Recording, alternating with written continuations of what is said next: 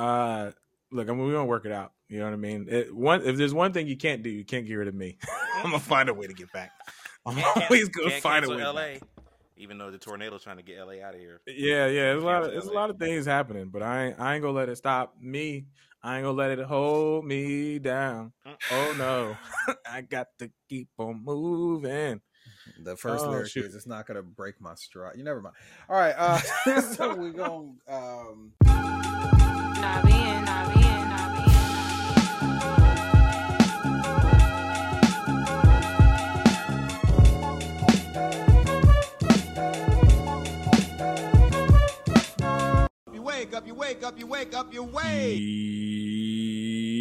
Yo, wake up, wake up, wake up, wake up, wake up. Up you wake up, you wake up, you wake up, you wake.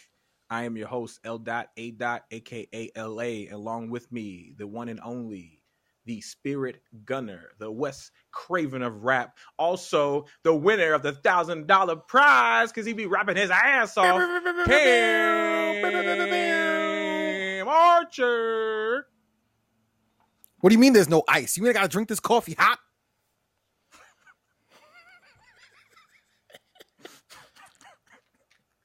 I just never know. I never know what he's gonna do. And on the opposite side, we got the family man, the director himself, A. Devon Johnson. Oh, Cam, I was waiting. Getting I was waiting. I was waiting for it. Cam, Cam was lacking. Oh my! Hey, Hey, I was waiting yo, for my it. Bad, my bad. Oh, Hold on, hey, yo, Cam, say it do it again. again, do it Hey, yo, again. LA. Do it I picked again. up the ball LA, for you. it Do it again. I was it waiting up. for it. Hey, yo, I saw the fumble. You weak it though. Hey, yo, LA, you weak though. Say it again. it's getting deep. No, I need you to do the No, intro me again. Put bring me in again. Uh, and on the opposite side, the family man, the director himself, A. Devon Johnson. It's getting deep. There you go. uh, Babe, the pig from the movie, was played by 48 different pigs because pigs grow too fast for film production. Oh, 48 pigs. Yeah. So like if you think of if a ate- movie, they if ate a real movie, good yeah, on that set. if a movie takes a couple months, like the pig that you use are gonna is gonna be too big by the end, so Yeah. they just use a bunch of pigs, 48 to be exact. How many how many babe sandwiches they think they It's a lot of bacon, during production? a lot of bacon. I'm bacon. guaranteeing Just they, that. they extended production at least a few more times just so they want some more Yeah, a lot of bacon, sausage, Get a few more slices. in. ham. Mm-hmm. Oh no, that's horrible, but hilarious. Forty-eight pigs. Oh man, It didn't say Uh, whether or not those pigs were harmed. Uh, it just says they were 48 pigs. I can't, I can't, I can't say. That's a fact.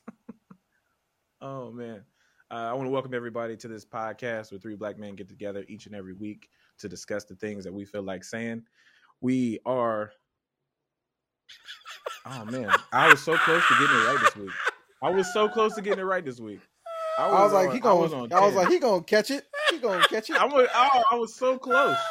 I was so close, guys. I'm sorry. I was so close. One of these days, I'm gonna cross that finish line for all this world. Today just ain't the day. Let's, let's run that back. All right, let's run that back. Oh shoot. Uh, we get together to mean what we say and say what we mean, and as always, peace to Radio Raheem. This is the Do the Wrong Thing podcast, episode twelve. Oh man, feels good. Feels good. I'm coming off a win last week. You know what I mean? Still feeling the high from that. Uh, This nigga is A lot of bringing people- up the a lot of people oldest up- shit. a lot of people came up to congratulate me. You know what I mean? Said No have one to- did No that. one did that. No You know one what I did. mean? No they came up and said, "Y'all watch Darkness Falls. The beginning is terrifying." me, and I said, "Thank you, my nigga. Thank you. It is terrifying." No one, absolutely no one It's- said that. You know what I mean? It's officially Spooktober. You know what I mean? It's, it's offi- officially That's racist. Nah, spooky, spooky. it's different. Uh, and everybody is, you know, I'm saying if you if you're looking for a scary movie, Darkness Falls is right there for you. Uh, uh, want to shout out Please again, don't waste Cam your Archer. time unless you want to be Uh, afraid of the I time you shout out. Cam Archer one more time. Uh, the man was rapping this past uh past weekend and uh won. He won, won, won a stack for beating. Yeah. Uh, I told him I was gonna do this. Mm. Uh, Mr. A Sincere, great, great artist. Uh, fantastic, but also you know loser. You know what I mean? At the end of the day, Damn. Uh, so shout out to Cam. shout out to Cam Yikes. for uh, Hey, for it be like that beating the whole sometimes. bracket. You know what I mean? I just want to thank Sincere for donating his money again. as he always does. to um, I just want to let everybody know that I will be uh, very intelligently and wisely sacrificing this thousand dollars in lieu of a of a lunch with Jay Z. Nice. Oh, Hey guys, really quick. Speaking of speaking of rap, It's about drive, it's about power. We stay hungry, we devour. Put in the work, put in the hours, put in the hours. why the hell is The Rock rapping? I think the real question is, Wait, wait, wait, time out. You never heard that? you know, you didn't hear about No. this? The Rock is on. No, look, okay, look. Wait, wait, wait, techni- wait, okay, let me let me set the stage. Let me set the stage. Okay, okay, okay. Uh, now, How did I miss in this? LA, you are very familiar with Tech N9ne, right? I am familiar with Tech N9ne. Tech N9ne is the most successful independent rapper in history. The man makes seven Of all million time. dollars a year. He's just he's a machine. He's and you don't know a single black person who listen to him. But the man is a machine and he can rap his ass off. He raps his ass off, right? And at Mhm. this point, he puts out. I feel like he puts out two albums a year, damn near. And it got to the point where I thought, what has Tech N9ne not done? And he said, "Shit, nigga, Pinned I just rap. got Pinned I just rap. got a 12 bar verse from The Rock on my new album. So what you just heard was The Rock spitting his and he tried to get some double times in there. He tried to get some double time flows in there. I heard a little bit of it. Drive, it's about power. We stay hungry, we devour. Put in the work, put in the hours, and take what's ours. Like it's a morning in my veins, my culture banging with He strange. I growling. change the game, so what's my motherfucking name? What they gonna get though? That's a Rock. Mm. His name is Dwayne. But Rock. he was I kinda wish you enunciating like that. a Yeah, he, he was. was. enunciating like a motherfucker. Zero swag on there. and take what's ours. Boy, you better stick to you better stick to you better stick to Moana. At this point, what can't he do? You know what I mean? Oh, yeah, no, I ain't gonna tell that nigga that he though. not I was just do at asking this if you want me to coach him. But yeah, shout out to Tech N9ne for writing that verse for him. Definitely. clearly, he clearly did. But uh and he yeah. told him he's You don't like, think no, that, you don't think the Rock it got like bars? You don't think he got a pen? Did you not hear the way he was pronouncing every word? he don't got no in pen. that? this. Look, I don't take doubt what's that ours. The Rock can cut a promo with the best of them. I, I he is the greatest. No he is the doubt, but- greatest off the cuff promo of all Yeah. time. The Rock is But rapping? incredible. No, that ain't him. Well, this is his can go ahead second and be foray. This is his third foray into music, actually. If you remember, he was on the hook of "It Doesn't Matter" by Wyclef Jean. Oh He- god, it doesn't completely- why matter. you- Why? Hey, Don't He did. unlock memories like that. because I, yo, you know, how- you have no idea how hype I was to know that The Rock was, was on a song by a prominent artist. And then on WWF The Music Volume Five, he had a song called "Pie" with Slick Rick, where he was kind of rapping, but he was mostly like talking melodically because because Slick Rick wrote it. Uh, talking about eating pie from multiple women, but it was you know double on. you, you get it. Uh, but this is his first time, you know, spitting that lyrical venom Bars. on these niggas. You know, I don't know if you want to test his pen, but you know that lyrical Oh. venom, that spiritual miracle. Uh, so shout out to the Rock, man. That's Shout out so crazy, Rock, man. I mean, so he's, he's crazy, I know I know he's no Pusha T, bro, but you know you got he's, He's not. No, let's not ever. I know because he, because he's not dealing drugs in his in his verses. That's why. I- you yeah, don't know about it. honestly, it would be better if he was. If Like, The Rock can you was imagine? like- can you imagine The Rock was like, "We're spinning, gonna bake that powder." rock bars? if the Rock was I'm the Rock chopping up rock. You know what I mean? Can you imagine? Oh my god, super! He get a platinum that your brony beating got the streets eating.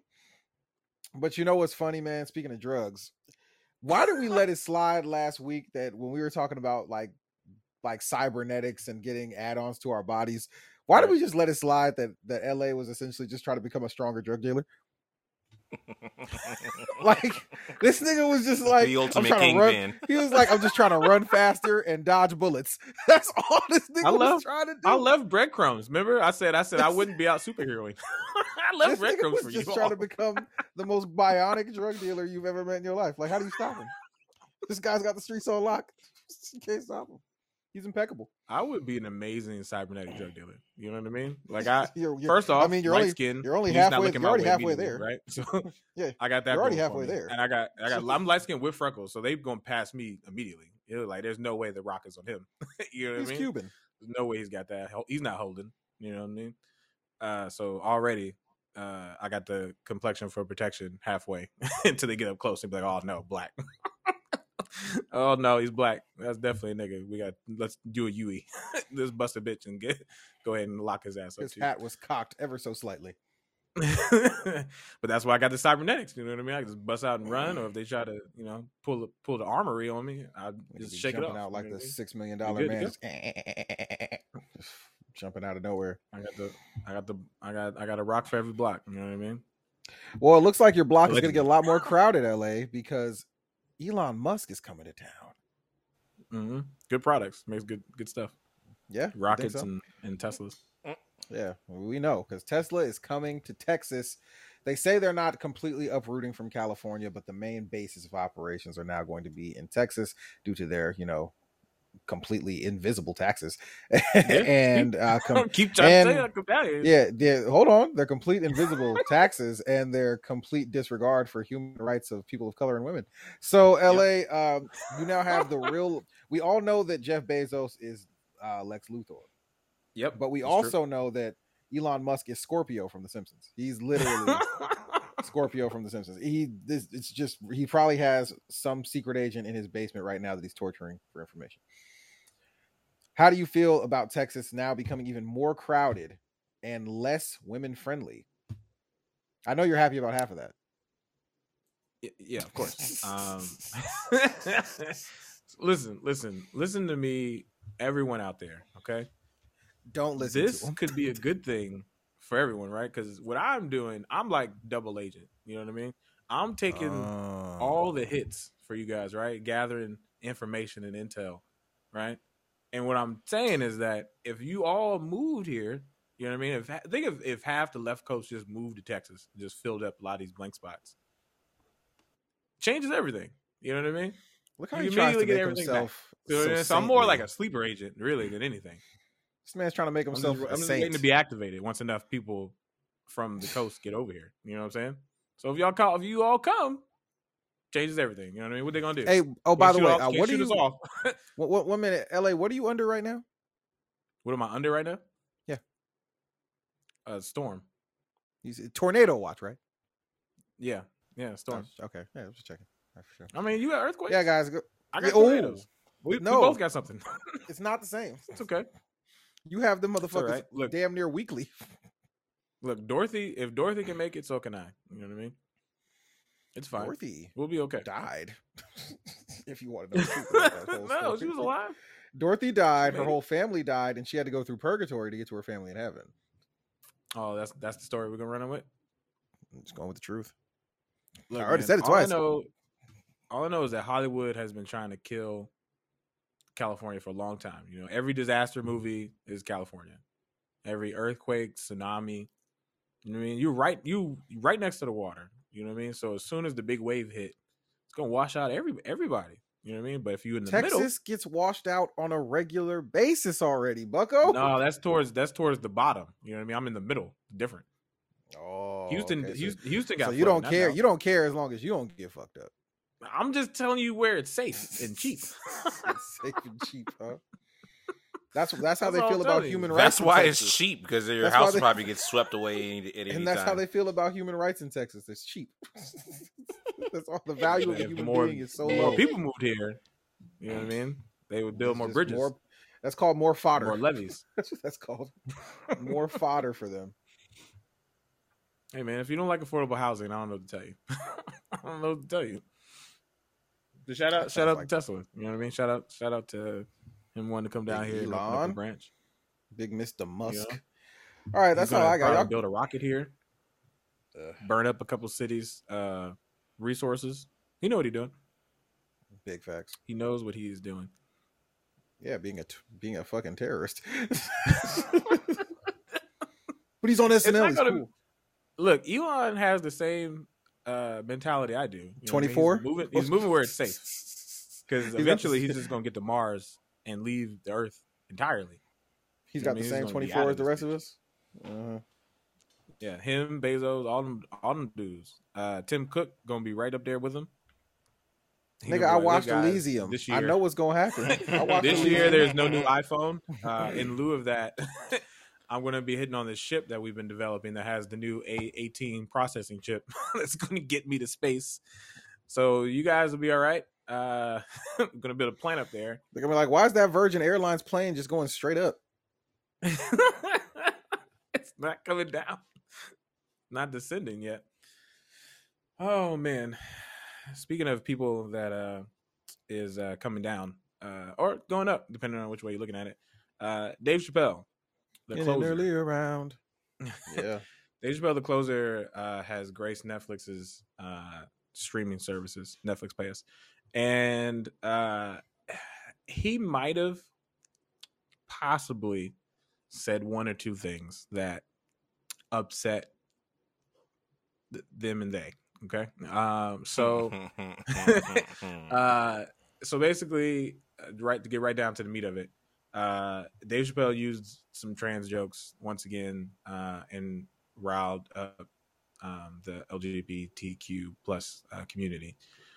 So I don't know if the things that we are about to say right now is cancelable, but we're gonna do it. Do the wrong thing podcast. Here we go. Careers be damned. Uh, so uh, I think The last thousand I'll ever see. we'll, I think what we'll do is we'll start with like overall uh overview of how we uh what we thought about the overall special. Uh Antonio, I'll start with you. Um what did you what did you think of the special like overall? I thought it was cool. I mean, I had to, and I don't know if this is me being fair or letting it off the hook, but I'm watching it knowing that this is the cap of a five, of a five, uh, what is it, movie experience. Really, Right. we really haven't seen any comics do it like this. Mm-hmm. Like I'm doing, like essentially a series with with different episodes of just you know stand up. So Yeah. it's kind of hard to take them apart from each other because most of what he talks about in this one is him rehashing things that he talked about in the previous ones. So Right. from a from a laugh standpoint, it's not it's not one of the better ones. But from a cohesion standpoint, I thought it was an interesting way to close it. If it is true what he said that he's going to take some time away from comedy, so I don't know if he said he's gonna take time away from comedy. I think he said it's gonna be the last special. yeah. Yeah. Well, 'cause yeah. I know he I think he'd he's always done his traveling thing here and there. He'd do shows here and there, but you know, and he did say this Yeah. would be his last time doing any trans jokes. So Yeah. I mean, he already he already did uh, I guess a pseudo performance and uh Los Angeles. They was at the Hollywood Bowl. yeah, at the bowl. Yeah, I had a, I had a friend. It wasn't. It wasn't that. really a. It wasn't really a performance. I was supposed to go and I didn't actually. Yeah.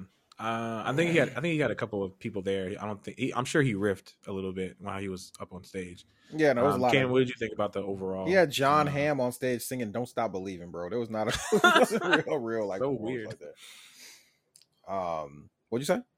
Uh, I What was I asking, what it? did you think about the overall uh, special? Yeah, I mean, like like Antonio was saying a lot. I'm gonna echo a lot of that. It was. It wasn't. I don't think it, the intent was it for it to be like super funny. It had funny moments for sure, but I think he was just trying to nail down the point that he had been making previously in the other specials. Um, I mean, and honestly, all the backlash he's gotten has kind of proven his point to a certain Hmm. degree. Uh, but does it mean that he was going too hard in to prove his point? You could you could definitely argue that. Uh, but I do feel like I feel like the people who are going on either extreme on this are a little too a little too I kind of look at both of them a little different. Like people who are like Dave Chappelle is just a fucking he's just he's just a fucking prejudiced piece of shit and you know all that extra shit.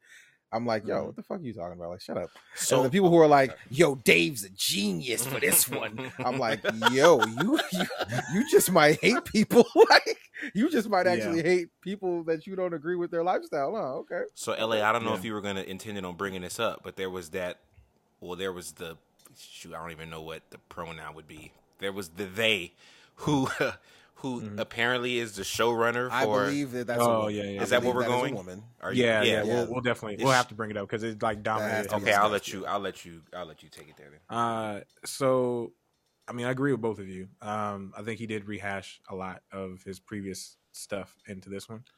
Um, I find it curious that uh, I can't remember who it might have been Dave or it could have been Chris Rock, where we kind of play like this racial tag uh, in America, especially where like or like injustice tag where whoever whoever we feel has the loudest voice um, in terms of uh, feedback usually gets to say, right? Uh, and then whoever we all want to pile on uh, gets piled on. So it, I was bringing up to say is that the trans stuff, yes, took up a large portion of it, but that wasn't the only thing he did. Yeah. And I don't know if he did it intentionally or not, where he said several things that could be found offensive. So, for example, he used space Jews multiple times, right?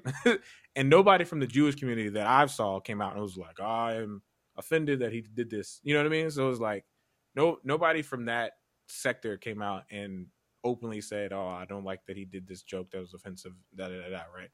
And that wasn't the only scenario, but that was one where he like he doubled down on it like a second time and brought it back. It, the first time was kind of funny. The second time, not so funny.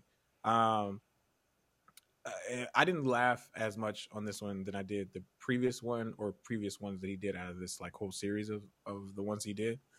Um, I agree with Cam is that I think some people who are on both ends of the spectrum, eh, there is there is the thing of like where people and I had I had conversations with some of these people where they go so hard in the paint for uh him saying the offensive things that he said, but didn't actually watch the special, right? They took either a headline or an article piece, an opinion piece, and judge based off, you know, quotes. He uh, said or that. maybe a small video clip. He actually said that.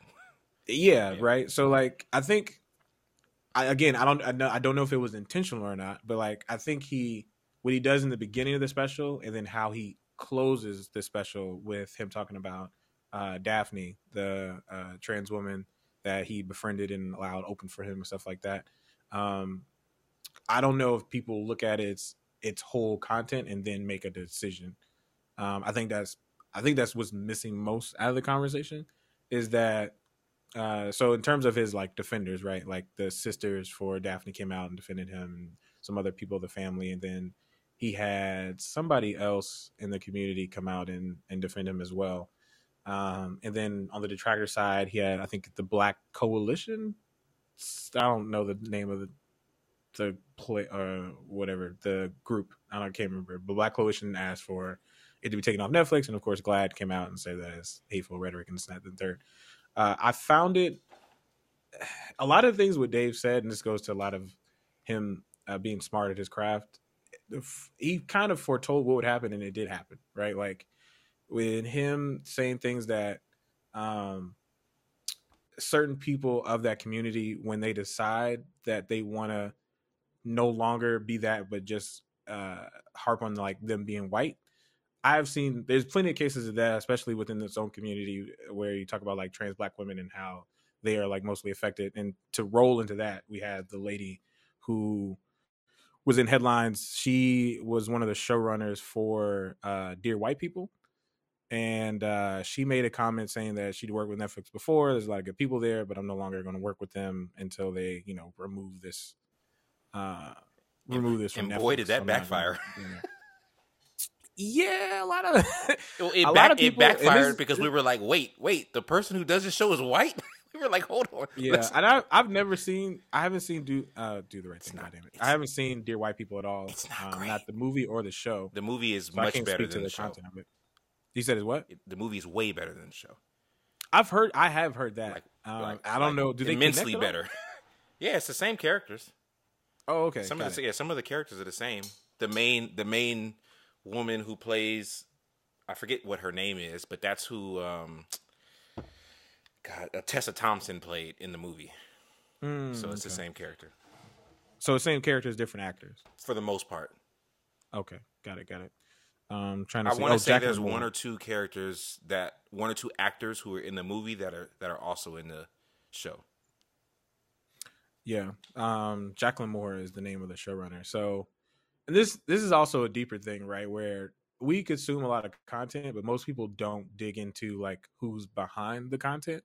And I think this is a very like watershed moment uh, for stuff like this, where somebody, let's say those people who watch Dear White People, like loves the show, and then was like, wait, there's a white person back there. Now she did clarify later on uh, in a follow up, uh, saying that she came on, I think, in season one and worked with one of the creators, and then I think around season three, she was made one of like the head showrunners, but she was like the only white person that was on there, like writing. Um, I And now she's the showrunner, huh? And the funny thing is, the funny thing is, people I haven't really been watching lately, but people have been saying that notably the show has gotten worse over the last Yeah, I've heard season. Yeah, no, no, I've- I have heard that has too. gotten worse for a while, actually. So Yeah, I've heard I've heard the same thing. Like I said, I've never watched it. I, yeah, I seen a clip where there was like a music video. I'm not a music video, like a it was like a musical, and I was like, "What is yeah, it? What is yeah, happening?" it here? became a musical. Oh, I didn't know that. That's she's like, I love Hamilton, and there's colored people in Hamilton, so this should work.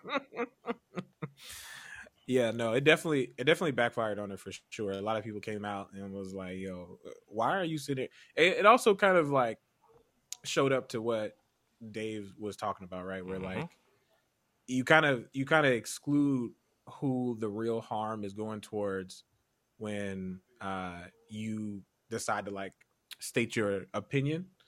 Uh she kind she didn't really she glazed over the fact of like who's act who actually could be hurt uh when she was like discussing this type of uh, rhetoric or whatever. Now, in terms of the the special uh, and when Dave's content was in terms of like the trans jokes in particular, some of them were funny. Uh, some of them were like flat, in my opinion. Um, not all of them were were like were super funny. I do think that his overall message. Very few end- of them were. He kind of he's kind of ran the well dry, dog. You do five specials Yeah, straight yeah, yeah, you're talking about how trans people don't like you. Because like you I did, I did enjoy the joke about uh, uh, uh, Jenner. Um, that that joke landed for me because he was like, he's like all of Detroit, he, he beat all y'all. she, she better than Yeah, all that y'all. was good. that joke That was, was funny. I did. yeah, because I don't know if you guys remember that year, like when when he had first became she, and right around that time there was a magazine cover where Serena Williams was on the cover, and right as they're right as they're saying Caitlyn Jenner is like this incredible woman, they're calling Serena like a man. And it's like, what the Right. fuck? What the fuck is happening Right. here? The actual Yeah, man yeah, who yeah. became a woman is now being glorified as this very strong woman, woman of the year, in fact. And this Yeah, woman I who was agree. who's been a woman now we're questioning if she's a man because she dominates her sport and because she be beating the dog shit out of these women. exactly. Mhm. But you know, we we see how We the wouldn't question goes. that if she was white. I think I think a lot of what Dave does, even like because there were a couple things he said on this one that was just like wild, but I think it was on purpose. And the Yeah. funny thing is, is what you brought up, La. I think is actually to his point. Nobody's talking about the joke he made about where he was being molested by a- Right. a, preacher. Oh, yeah. Nobody's that one saying anything about about the whole space Jews. Like nobody's saying anything about that stuff. They're only saying it about this, which is what he was saying about the baby who literally killed a person. But no one Yep. says that this man took a person's life. All they say is he said Right. some stupid stuff At on, on a stage. Yeah, like he killed a person at, at Walmart, and 19. nobody's that has not in any way impeded his career. Nobody talks about it. It's not a talking point. It's not on anybody's blog. Nobody's discussing it on their podcast like we are now. self defense isn't offensive to a certain demographic of people hmm. who currently hold a lot of power. Right. I mean, but the common denominator it seems is like us, which I think is his point. Is like we see like black men getting shot down by the police and it's just like, oh okay, but then like let me beat a dog and then all of a sudden I'm the worst person like the way people talk about Michael Vick, like Oh, they talk dog, about him like he's the worst human being in the world. I will never you- forget they had like there was like a governor like screaming, "It was barbaric! It was barbaric!" when he did, I, I was I was like, "Are they fucking?" Ser-? It was dog fight. Like when I first heard about it, I was like, they were like, hey, "Yo, they got Michael Vick for fighting dogs." I was like, "You ever been to the hood, my nigga? Like that's not like that's not like some crazy new shit. Like that's a common thing. Niggas fight dogs. It's not some crazy shit." yeah, People yeah. were acting I- like I mean, this. This people were acting like this nigga was just out here sniping murdering dogs off a roof. No, they Yeah, were like, they were they were like he was the worst person ever, like the worst human being. People in the still world. hate Michael Vick People still hate him. People still hate him. There are people who still hate Michael Vick today for dogfighting. when he was when he got when he got out of jail and got signed to I think it was the Eagles at first. Like there was a, a large group of people who tried to sign a petition for him to not be signed on a And team. those same Philadelphia. motherfuckers probably voted for Trump.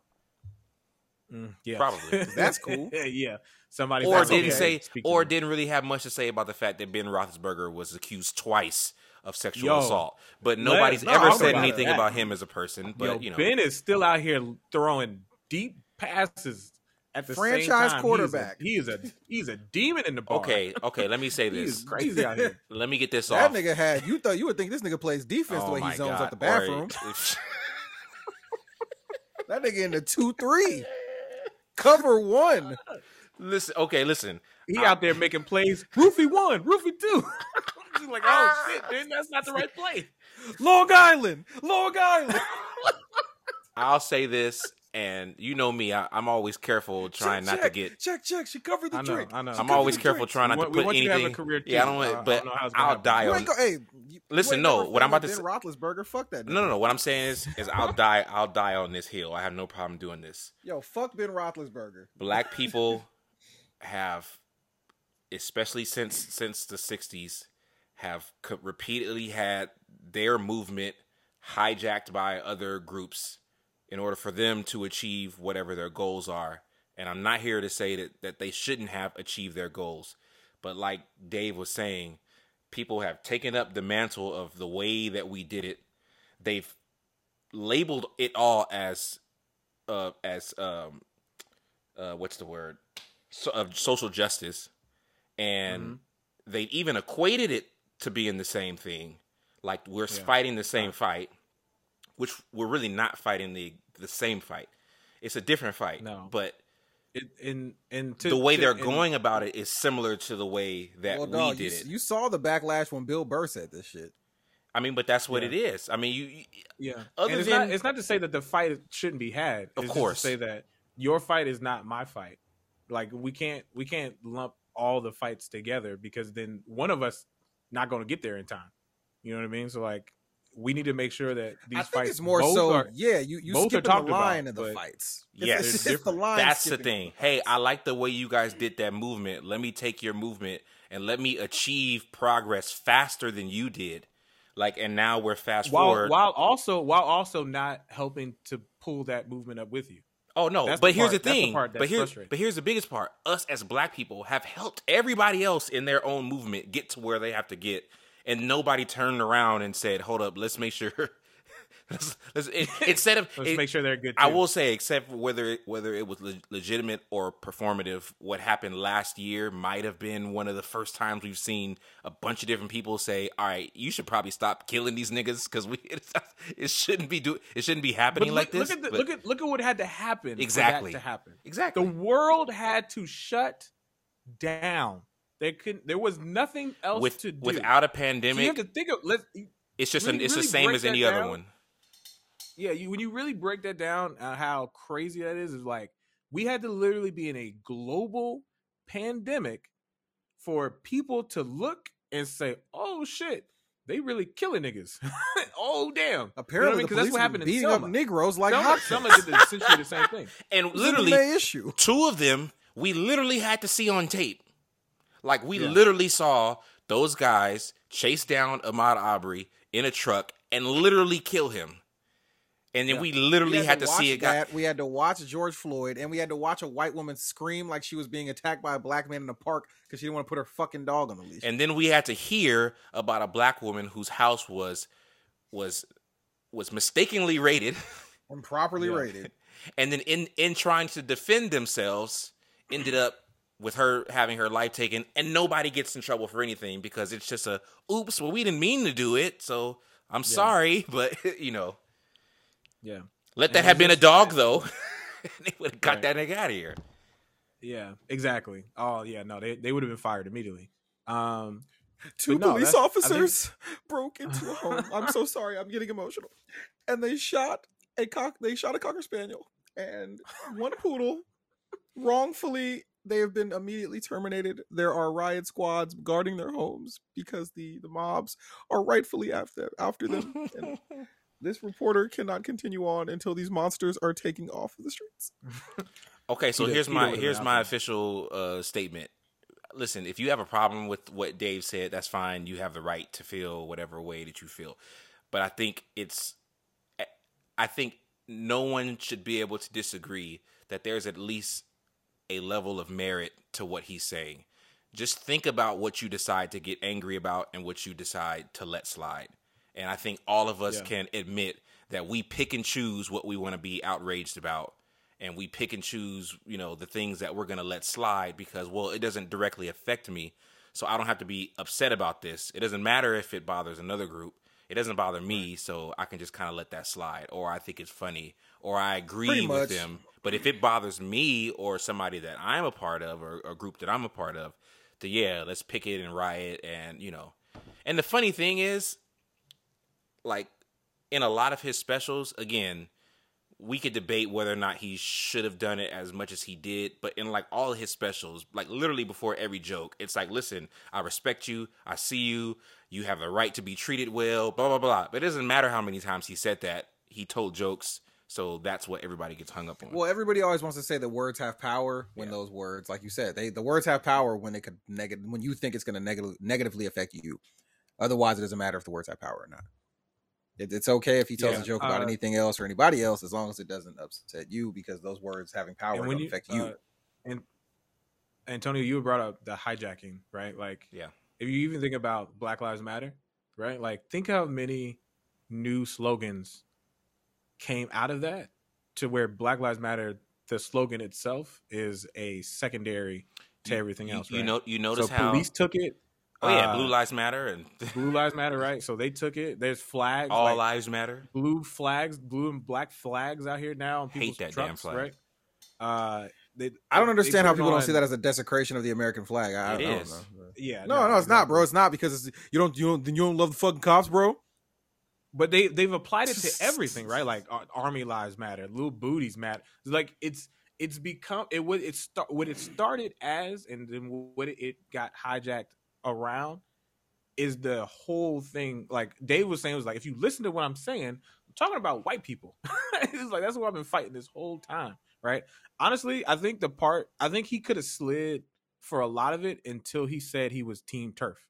I think honestly is where I think that's where it took a turn because every journalist that has reported on this matter That's the biggest focuses thing to talk about. on that specifically. That's so if you don't know, keeps I didn't know, I didn't know this. TERF. I didn't know this. When he said it, I winced like, "Oh, Dave." I, was I had no, "Ah, shit." I had no idea this thing existed. So for Yep. anyone who doesn't know what a TERF is, it is trans, exclusionary, radical feminist. And uh, I didn't learn this until Clubhouse, where a lot of black women will say that they're not feminist, they're womanist, right? And the reason of that distinction is because feminists, we're talking about hijacking, feminist has been hijacked by the majority of white people, which Dave touched on when he was talking about how they tried to silence Sojourner Truth, right? So, uh, because of that, a lot of the rights that are being talked about overlap uh, the people who are are higher of being harmed, right? Which Mhm. you talk about black women, right? Like there's a higher degree of black women being treated unfairly, uh, and feminists are not helping push that agenda forward, right? So a lot of a lot of new information that I've, I've learned over this even this last year alone. Um, but I think that's I think that's when he said that. I think that's when things took a dramatic shift because you can even tell in the room when he said it, the room kind of like left him for a second. They was like, "Ooh, I don't know where you're going, but you, you want Man, it's it's such a wild it's such a wild concept, and again, I'll I'll never presume to understand the mind of a woman, and but it's like I'll often think about that, and I'm not I'm not trying to equate the two, but I think about how we felt about what was that chick's name, Rachel Rachel Dole, Rachel Dolezal. Who believed that she Our identified black queen. with us. And the way that we reacted to her saying, nah, there's no way you can be like us. Even though if we really objectively thought about it, we know a lot of people who aren't black, but who identify with the culture because of how they were raised or mm-hmm. whatever. Now, she went as far as lying about it, which is a different issue. But Yeah. we've experienced what it was like for someone to feel so deeply that they wanted to be a part of the culture, that they changed how they looked and all that stuff to be that. And I'm not I'm not saying that the two are the are the same, but then I'm imagining being a woman and then having the the even the term woman be a thing that people don't want to say anymore because they don't want to exclude people who don't identify as that. So what if you were a person who believe strongly in womanhood and what that means, knowing what women have to deal with on a daily basis, and then kind of hearing that, well, we don't even want to use the term woman anymore because of gender fluid and fluidity and all of that stuff.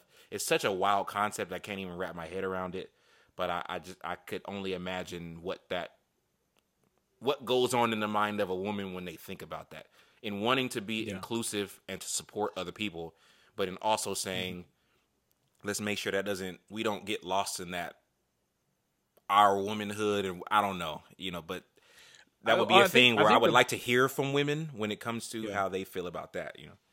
I think I think it's the demonization of people who say something incorrectly and maybe not hundred percent understand what they said.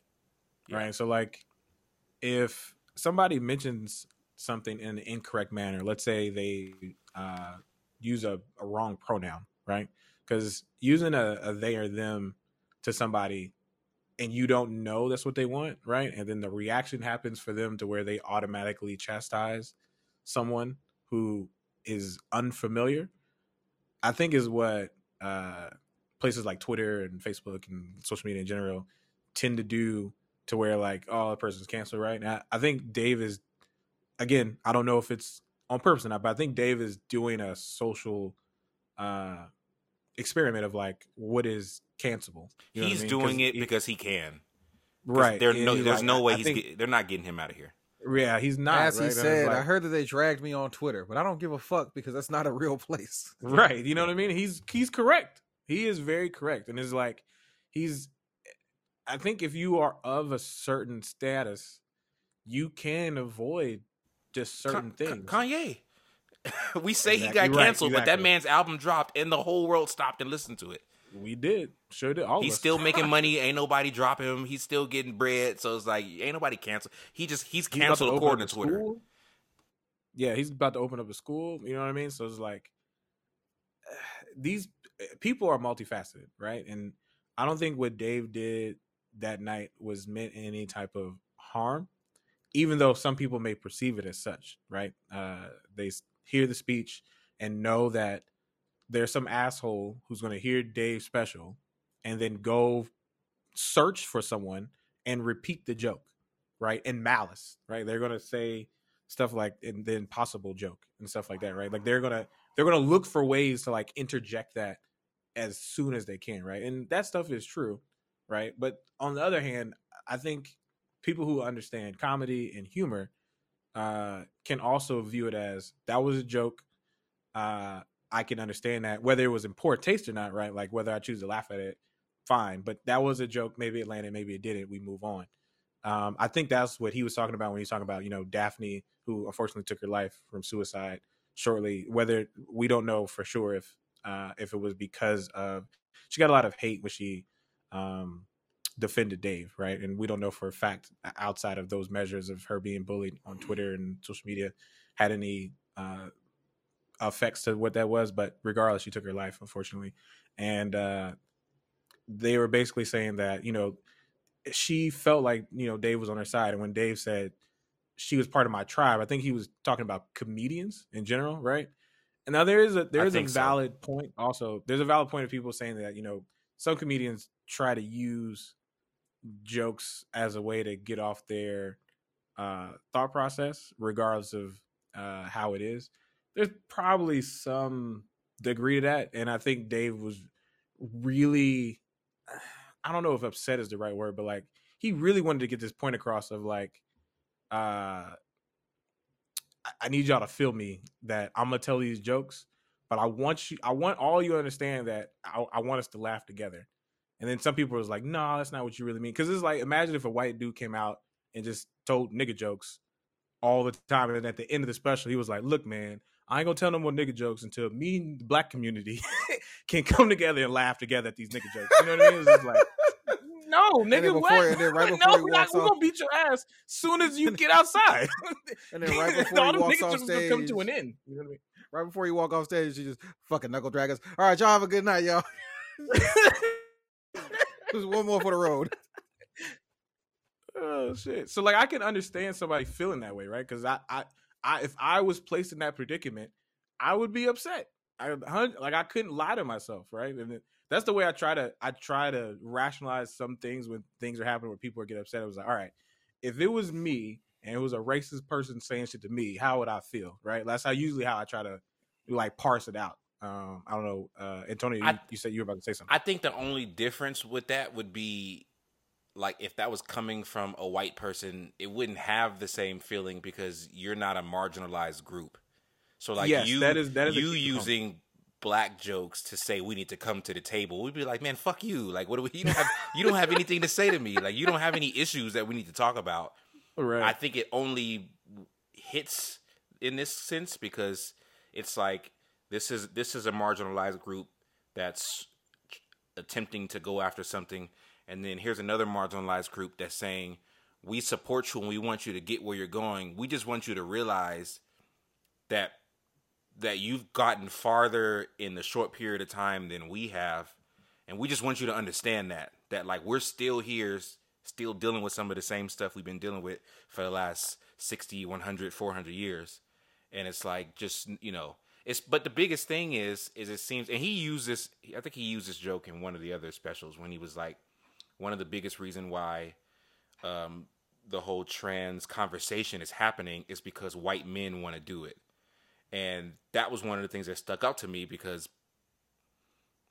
it almost if it was if it was simply black people at the f- forefront of that movement would that movement get as much attention or did it have to be somebody like Fuck Bruce no, Jenner? baby. like would it have to be Bruce Jenner to do it? If it wasn't Bruce Jenner if it was some if it was Michael Johnson I'm just trying to think of another Olympian who did it would it have nearly as much attention as it did if it was a white man who is is making this choice you know? I don't know. I don't have the answer to it. It's kind of one of those things uh I don't know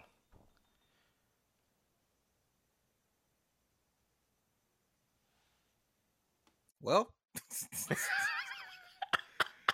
I mean, I feel like, you know, I feel like now that you've gotten this this very disgusting tirade out of your system, you probably feel a lot better. I think what happened to LA Oh, did he go? We lost him. He's gone Oh man, we lost him. okay Damn, for, for the people so- who don't know So what happened was LA told us that essentially what LA told us was that he knew that his comments about this Dave Chappelle special were gonna get oh too there real he is I'm back. and too raw.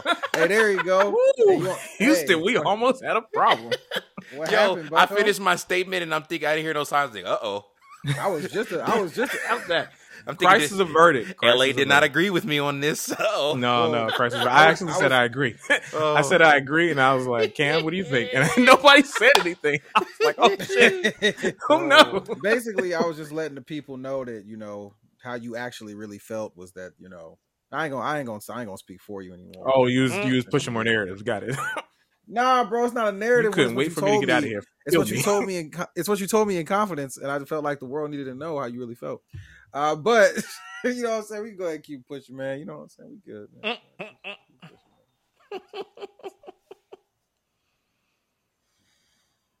I, I just want y'all to know that in Texas, or as uh, LA calls it, the cradle of civilization, Mm. we're uh, they're always very inclusive to everyone. the cradle of racism and woman hating and misogyny and Hey, that's that's the place that LA calls Ted home. all right? All right, Bucko, you be respectful of of LA's his, his turf, his soil. Wait, is he gone again? Like I see him there. But I'm certain he is. I'm certain he is. He wouldn't let me slide with all these comments if he was here. In all seriousness, man, LA is currently under tornado watch. Yeah.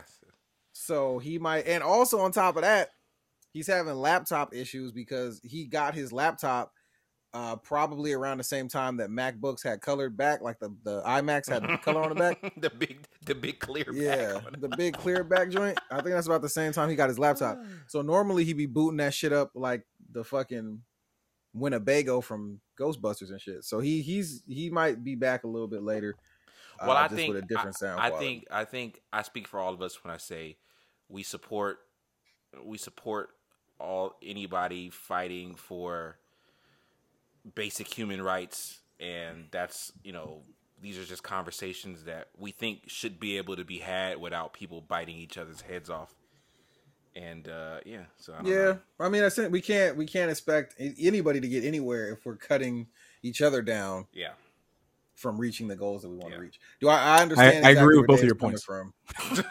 oh dear God, here he is. I don't know what y'all said, so hopefully y'all said something very poignant. I made a I made a statement on our behalf. I hope you. Uh, if, Yeah. He said that Look. he basically said everybody here but LA feels like inclusion is, you know, Is important. inclusion is the solution. It's important. You know we, we, you know, everybody fighting for human rights. We we support that. We hope you get that. You know, we just, it we're makes just here. We're just here to dialogue. Yeah, no, people need to know. Uh, look, I mean, we're gonna work it out. You know what I mean? It, one, if there's one thing you can't do, you can't get rid of me. I'm gonna find a way to get back. I'm Can't- always gonna can't find a way. LA, back. even though the tornado's trying to get LA out of here. Yeah, yeah, there's a lot of there's a lot of things happening, but I ain't, I ain't gonna let it stop me.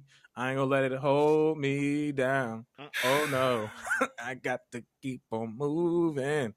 The first Oh, lyric shoot. is it's not gonna break my stride. You never mind. All right, uh so we're going um let's go ahead. Uh what, what do we got now? Can I man? can I steal this transition since we're talking about? Oh, Oh, yeah, but, but look, man, don't I, I don't think, want even, I I'm every- a trans. I'm already been labeled transition king, so the least I could do is share my no glory with others. I don't, I don't know no if you're the transition king as much as you just try to do all the transitions Yeah. yourself. But but That's what a monarch does. He, he but takes. but seeing Just as but seeing as you can't even get your internet to segue into a good connection, we just gonna let Antonio take over from here, okay? Okay, we've better been be talking fucking good. about we've been talking about inclusion and diversity. So this is something that happened last year. These are some new rules instituted last year. Nigga, I'm about to that the, read. was that the segue? No, no, no. I I told you I didn't have no slick segue. Oh fuck! See what you did? See I what you don't. did, I'm not even gonna that? try. Okay, so we don't even know when your connection is gonna cut out. Yeah, we, we don't we've know. lost you So we're twice just in trying the to- past three minutes. LA, we're just trying to move. We're just trying to get through it. we Yeah, don't no, know no, gonna go, happen. just go. Yeah, I, I could go in any minute.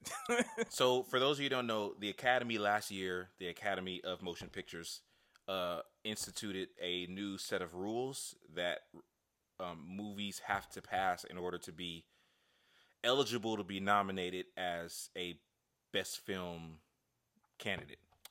Uh, I'm a. Tr- I don't want to read all of this. I'm gonna read a couple of these. So it says the Academy designates underrepresented racial or ethnic groups within the standards to include Asian, um, Latinx, Black, African American, Indigenous, uh, Middle Eastern, North American, Native, Hawaiian, or other Pacific Islanders, LGBTQ, and people with cognitive and physical disabilities. These are just they're just listing all these things. So there are categories about these different groups. One of them they consider they're labeled by different groups. This is called Group A. Uh, so it said, in this category, movies must have one of the following: either one, um, at least one lead or significant supporting actor from an underrepresented racial or ethnic group, or at least thirty percent of the cast in secondary or minor roles from two underrepresented identity groups, or a main storyline or subject that centers on an underrepresented identity group. And there's a couple more. I don't even feel like reading it because You know what like that means, right? there's like five or six different groups. So basically, the Academy is saying, "Hey, we want you to put more Negroes in your movies." Nah, But I know want what that my means, story Bucko. to be all white.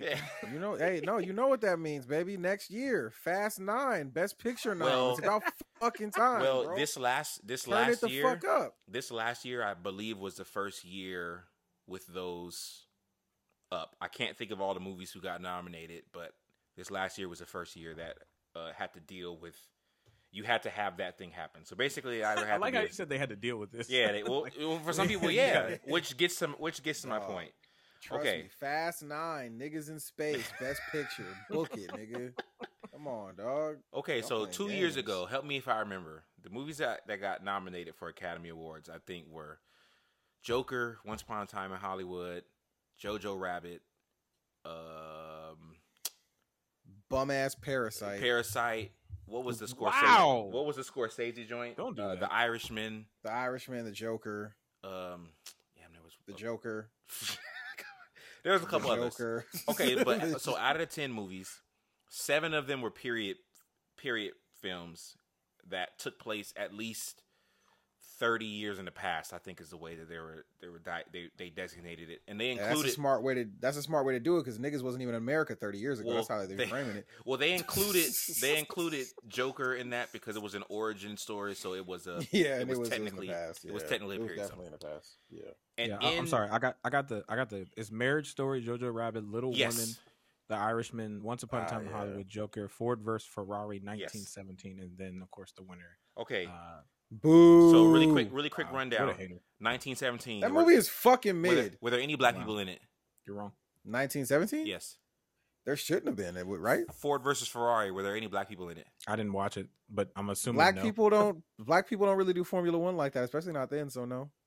Once upon a time in Hollywood. Were there any black people in it? You don't cry in front of the Mexicans, so no. There's no black people in that movie either. We've Uh, explained this. The Irishman. Were there any black people in it?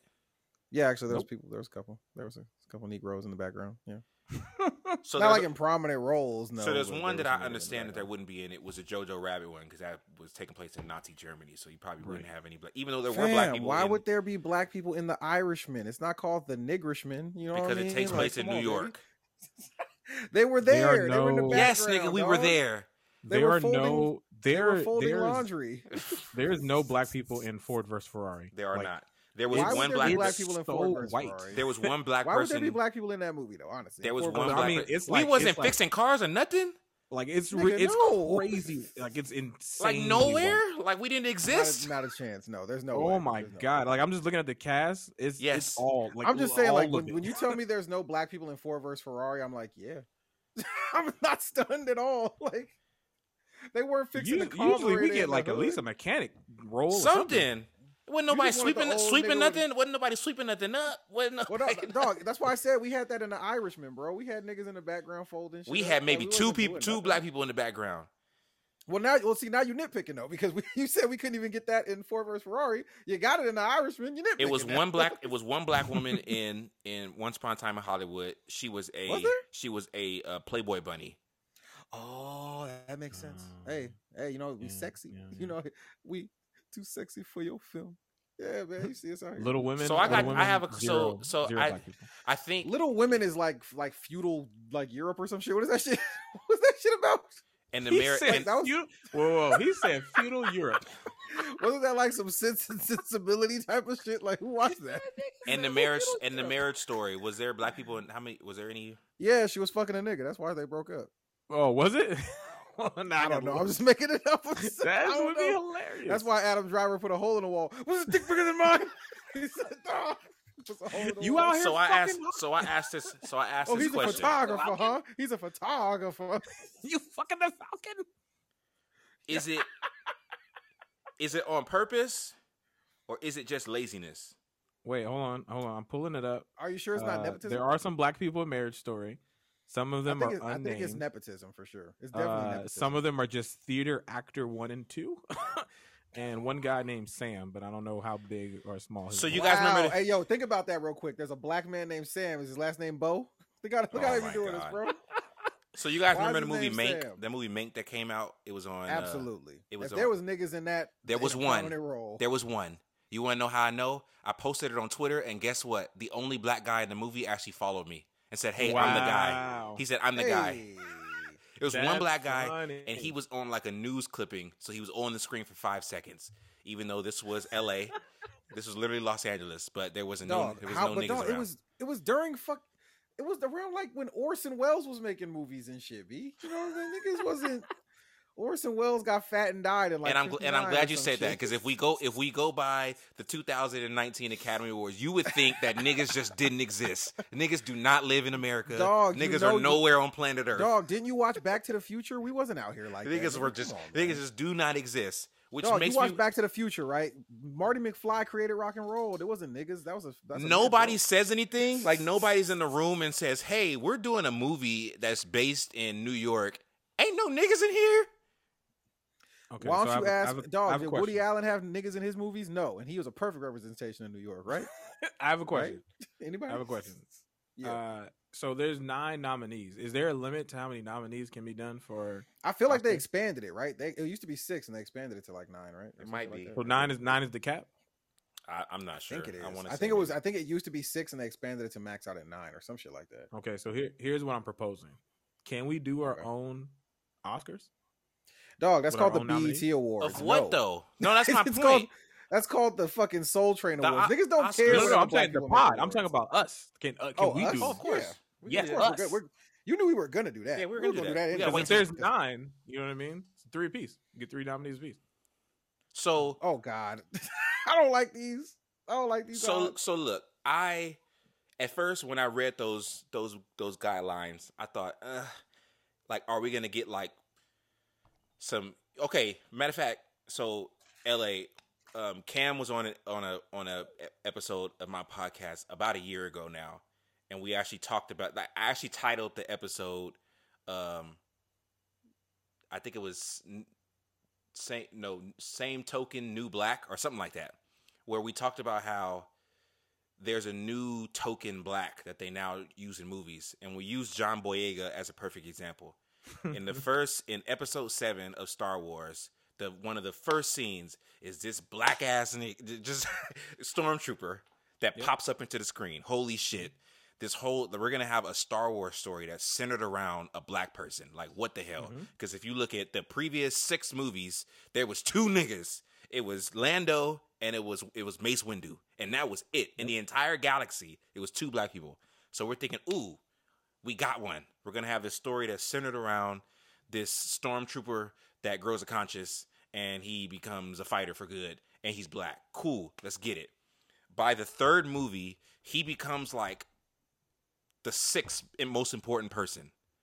And it almost yeah, makes J- me J.J. Abrams said, "Fuck all that." so it almost makes me wonder if they were like, "Hey, we're gonna give you what seems like a starring role, but we're not gonna give you much character development. We're not gonna spend much time allowing you to perform and be who you are. We're really, in the end, gonna center the story around two white people, and you'll just end up being the help, so to say." But look, look, check this out. The love story that they were crafting between him and Rey and it didn't happen. turned out to be purely friendship. Absolutely nothing. And then they gave him a black woman to fall in love with. Well, first they gave him first they gave him the Asian woman, and we thought maybe Yeah. something was going to happen there. and then in the third movie, she gets like two minutes of screen time.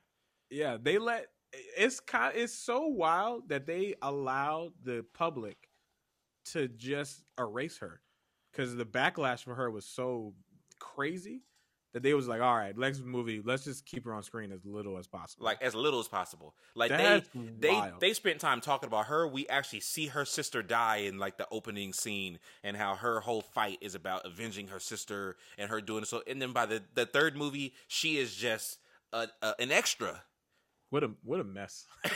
What a and I'm saying mess. like, is it? It doesn't shock me either way if either one of these is true. But it's like, is it on purpose? We're gonna purposely make sure when we're casting that we're gonna purposely avoid any any semblance of accurate representation. It doesn't matter if we represent 15% of the population. We're gonna throw one nigga in the background, and that's gonna be it.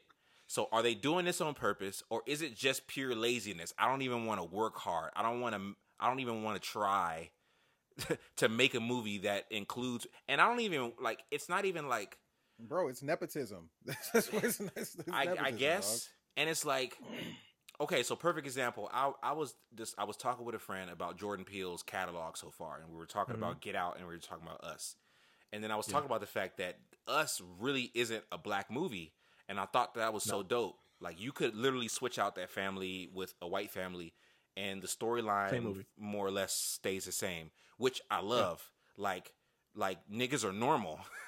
Like we have normal we have normal problems that everybody else has. We don't have to be the help or some drug Nah, dealer bro. or some guy who's fighting biggest- who's who's trying to fight the stereotypes of his neighborhood to make it out. Like we don't always have to have these same old stereotypical black roles. We could be a regular ass family from the middle class that make a little bit of money and oh, now I'm haunted by my person in the other realm or whatever. You know? What- what's, what's funny about that is a lot of black audiences didn't appreciate us because they didn't get get out. and it I understand that, and I and it- that's a that's a and I would push back against them too. But I'm just talking about the the idea that you can have black people in a story, and they but they don't stick out as black people. Like they're not black to fit some black quota, but they're Right. just normal people who just happen to be black. Right. and I'm using black because I'm black.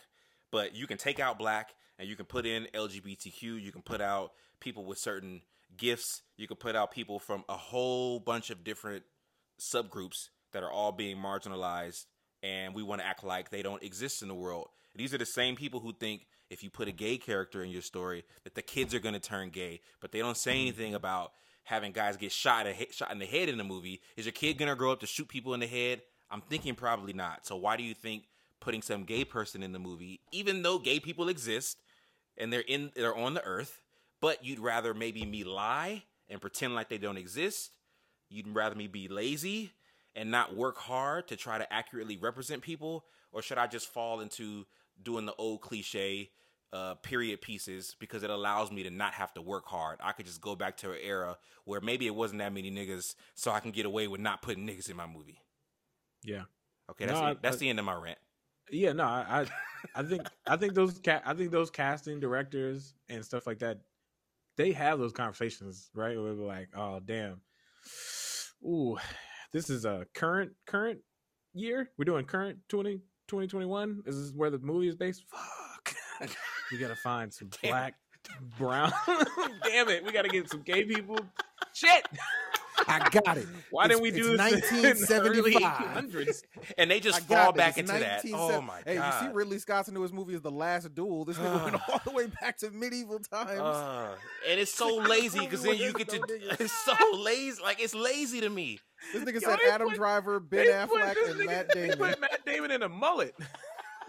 They And didn't here's the have problem. mullets then. And here's a, here's the oh, here's the main problem to me, and I don't and, and I, I I teeter this line of saying I don't ever want to tell a creative what they should do with their art. I feel like you have a voice and you should be telling your voice. But it's funny we we were talking about Spike Lee last last episode, and it's like Spike Lee tells stories that take place in the same time and in the same city as Scorsese.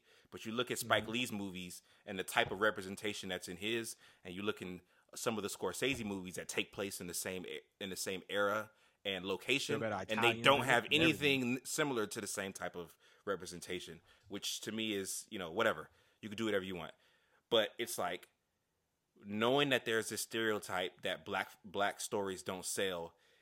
I feel like the onus is on those people. The same way Dave feel Dave Chappelle feels like he's fighting a fight because he's the only one who can, like he's got the clout to survive it. Like there are some of these directors, like Scorsese, like Tarantino, like Nolan, who have, and I'm not saying necessarily that they haven't done it. I'm just using their names. Like they, they're the ones that have the clout to be able, and the push to be able to go to a studio and say, I want to tell this story. And for the most part, nobody's going to tell them no. So it's like the fact that those are the ones of that of that class that are the ones being lazy, allowing it not to happen. Like I feel like as a director, it should be like full stop.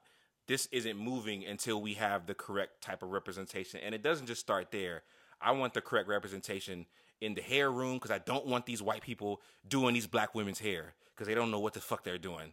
They can't deal with their mm-hmm. hair. They don't know how to do black makeup because then you put black people on screen and then now they look ashy because you don't know how to do black you don't know how black skin should be lit like there's all these different things that go towards representation if i'm going to do a movie that has someone with autism in there but i want to get somebody playing someone with autism like where does that hit you know but again i think it's laziness so instead of finding someone who is autistic but has a gift for acting, let me just find a big name that's going to draw people there and have them play someone that's autistic. That'll do it, even though they probably will misrepresent people with autism. But again, Uh, this is Hollywood. So I, you was talking about big names. I looked up Steven Spielberg. The only movie that he did that was focused Mhm. around black people is The Color Purple. Mhm. every other movie- slaves. Every other every movie since then, Exactly. Hold on, almost to your butts. exclusively white. And that black guy got eaten up by a dinosaur. Hey, no, you didn't watch Special Eight, or what was that movie called? What was Super that movie 8? Oh, called? Super 8? That was a nigga in there. I right? mean, he, he directed he directed Men in Black, but then Yeah, he did he was- He was like the He did was- Amistad the same Yes, year. yes. He did Men in Black. He was like, if I'm gonna do Men in Black, then I gotta do a slave movie. Cam. There was a black guy. I gotta correct. I He- gotta correct myself. he ended up being like a scientist who knew that there was something wrong with those with something. He was trying to warn people and he ended up dying. But that was the only black guy in that movie. but he was right though, right? yeah. hey, my nigga had the sauce. Any black people in, E- in ET? No. Et, Et was No. black. Ain't know. They, Et was a nigga. Come on now. Oh, shoot. He's He done was more out- movies hey, think about, about it, bro. than Think he's done about about it. black The people. only Yes. person that can understand him is a child with innocence and, and pureness in his heart. And this nigga is just foreign to y'all. And he's got this healing touch that can save the whole planet. But y'all just want to cage up niggas and try to experiment on them and trying to turn us into something we not. We just want to go home and be with our people and enjoy ourselves and be who we really are. We always I'm not be gonna your let you heart sit here and good. compare ET to us. I'm not gonna let you do it. I'll let you run it You- for a hey, hot yo. second, but no. Hey yo, ET I'm was the first you do it. ma- ET was the first magical Negro. You ain't you ain't you ain't peep? don't he get me was to, not. don't get me Don't going on the mat on the magical Negro. That's You the you ain't that's the other The thing we get. Magical Negro. We're here to save the white people. Did you guys ever see? um Nigga, watch Bagger Vance. That's Did a you- magical Negro. Did you guys see the? That is the ultimate. did you guys see the Queen's Shows Gambit? up in the dark. I'd never watched Queen's Gambit. Okay, so I didn't- watched didn't I fall watched Queen's line. Gambit, and it, Oh, I did watch that. so I partly watched it. There was like some sentimental value there. My uncle had just passed away, and he Oh, I'm was. sorry. The the Bills just finished waxing the Chiefs. Oh yeah, yeah. I meant to I That's meant to mention it because like I meant to mention That it was, because um, that was a legit ass whooping. well, what's his name threw back to back interceptions, and I was gonna bring it up. but Intercept, we was and he had a fumble just, Yeah, it just was now to, nasty. to wrap things up. So it's 38-20 in Kansas City. So good shout out to y'all, Buffalo. Crazy ass niggas. That's our our LA hate sports take of the week. Uh, boy, I be you over fuming. I be fuming. I was like, this nigga is down on going a whole point to get across, and Cam, Cam get the fucking game on. Wait, where was I? Hey, I forgot where I was. We were oh yeah, about okay, Queen's Queen's Gambit. Gambit. Okay, so yeah, I watched it because my uncle had just passed, and he was really big on um, chess. So like, okay, cool, cool movie that's based around this this this this young woman who's gifted in chess. All right, so the story goes on. I'm kind of with it. Cool, cool, cool. We get to the end. She's there's like this Russian. I'm spoiling it. I don't care. No, there's like no, no. this. Spoil There's like this Russian guy. This Queen's takes Gambit. place in like what, like the 60s or something like that. Mm-hmm. And uh, this is like Cold War. So there's like this Russian guy who's really good, and she's this American woman. So she's already a woman, so she's disrespected for that. But then also she's American, and we're seen as inferior to the European chess players. So, anyways, there's a point in which she kind of is not able to go. There's an amount of money that she needs to make it there. And then there's this black woman who she used to be in a foster home with, like this Oh, school God, for, for hate it. I girls. hate this with And my- passion. she she at this point apparently does fairly well for herself. And she just shells up thousands of dollars for her friend who she hasn't talked to in years to now be able to travel to uh, um, the Soviet Soviet Russia in order to be able to live out her dreams. And I'm like, so the black woman has to give up her life savings so that this white woman can go overseas and play chess She she was literally created solely. to be the magical assist Negro. her. To she was created her. solely to assist her. Even in the even in the in the uh in the boarding home. That was it. She was She was she was only her only purpose was to serve her. She was the That white was white girl's guide, and that was it. And I'm like, what the? F-? And of course, the story is written by a white man. It was directed by a white man. It was all him. And I'm like, Yeah. okay, ah, that makes perfect sense. He doesn't. But you know what's what's funny about that is that he would hit from his point of view. She was such a beautiful person that she would give up this. You know what I mean? like like it's not No, from their point of from their point of view, it was well. How could you be mad? We made her the person who had the, the good job and could afford to do such a thing. You Right. know, but we don't Come say it. But we don't actually film. show. still turned into mammy. We don't actually show her mm-hmm. living her life. We don't That's actually show mammy. her being lavish. We just show her coming in to save the day out for the white woman. Yeah, shucking and jiving. yeah. Okay, this is Would a- probably a- new for our listeners. better- I don't think they've ever heard me like this. been is like, baby, Yeah, I no, got yeah. it. But not Antonio's on a Antonio is on a bender right I don't now, think y'all. that I don't think the, the the people who listen to the pod have ever heard me like this, except for when I talk about Dragon. That's it. They've never heard that. Thank God. They've never heard your Dragon thoughts. It's crazy because until Clubhouse started, you had zero opinion of Dragon. I didn't. I, I honestly listen. I honestly did not know he existed. Like I'm and not. now you and now you're like just vehemently against Dragon. because someone tried to tell me he was a better rapper turned actor than Will Smith, and I'm like, what the hell is He, happening? he truly believes that. Dragon. Truly, He I want you to know. I that want you to really know still a that he truly believes that. and that he's his better heart. than Jadakiss. He's a better rapper than Jadakiss. He's a better rapper Yeah, than Jadakiss, dude. Hundred percent. Show But me yeah, a whole anyways, video. I'm of this nigga tired. rapping I'm tired of these niggas being lazy. I'm tired of these niggas not caring. It's it's it's not gonna change until we get the right people in the rooms to make these decisions.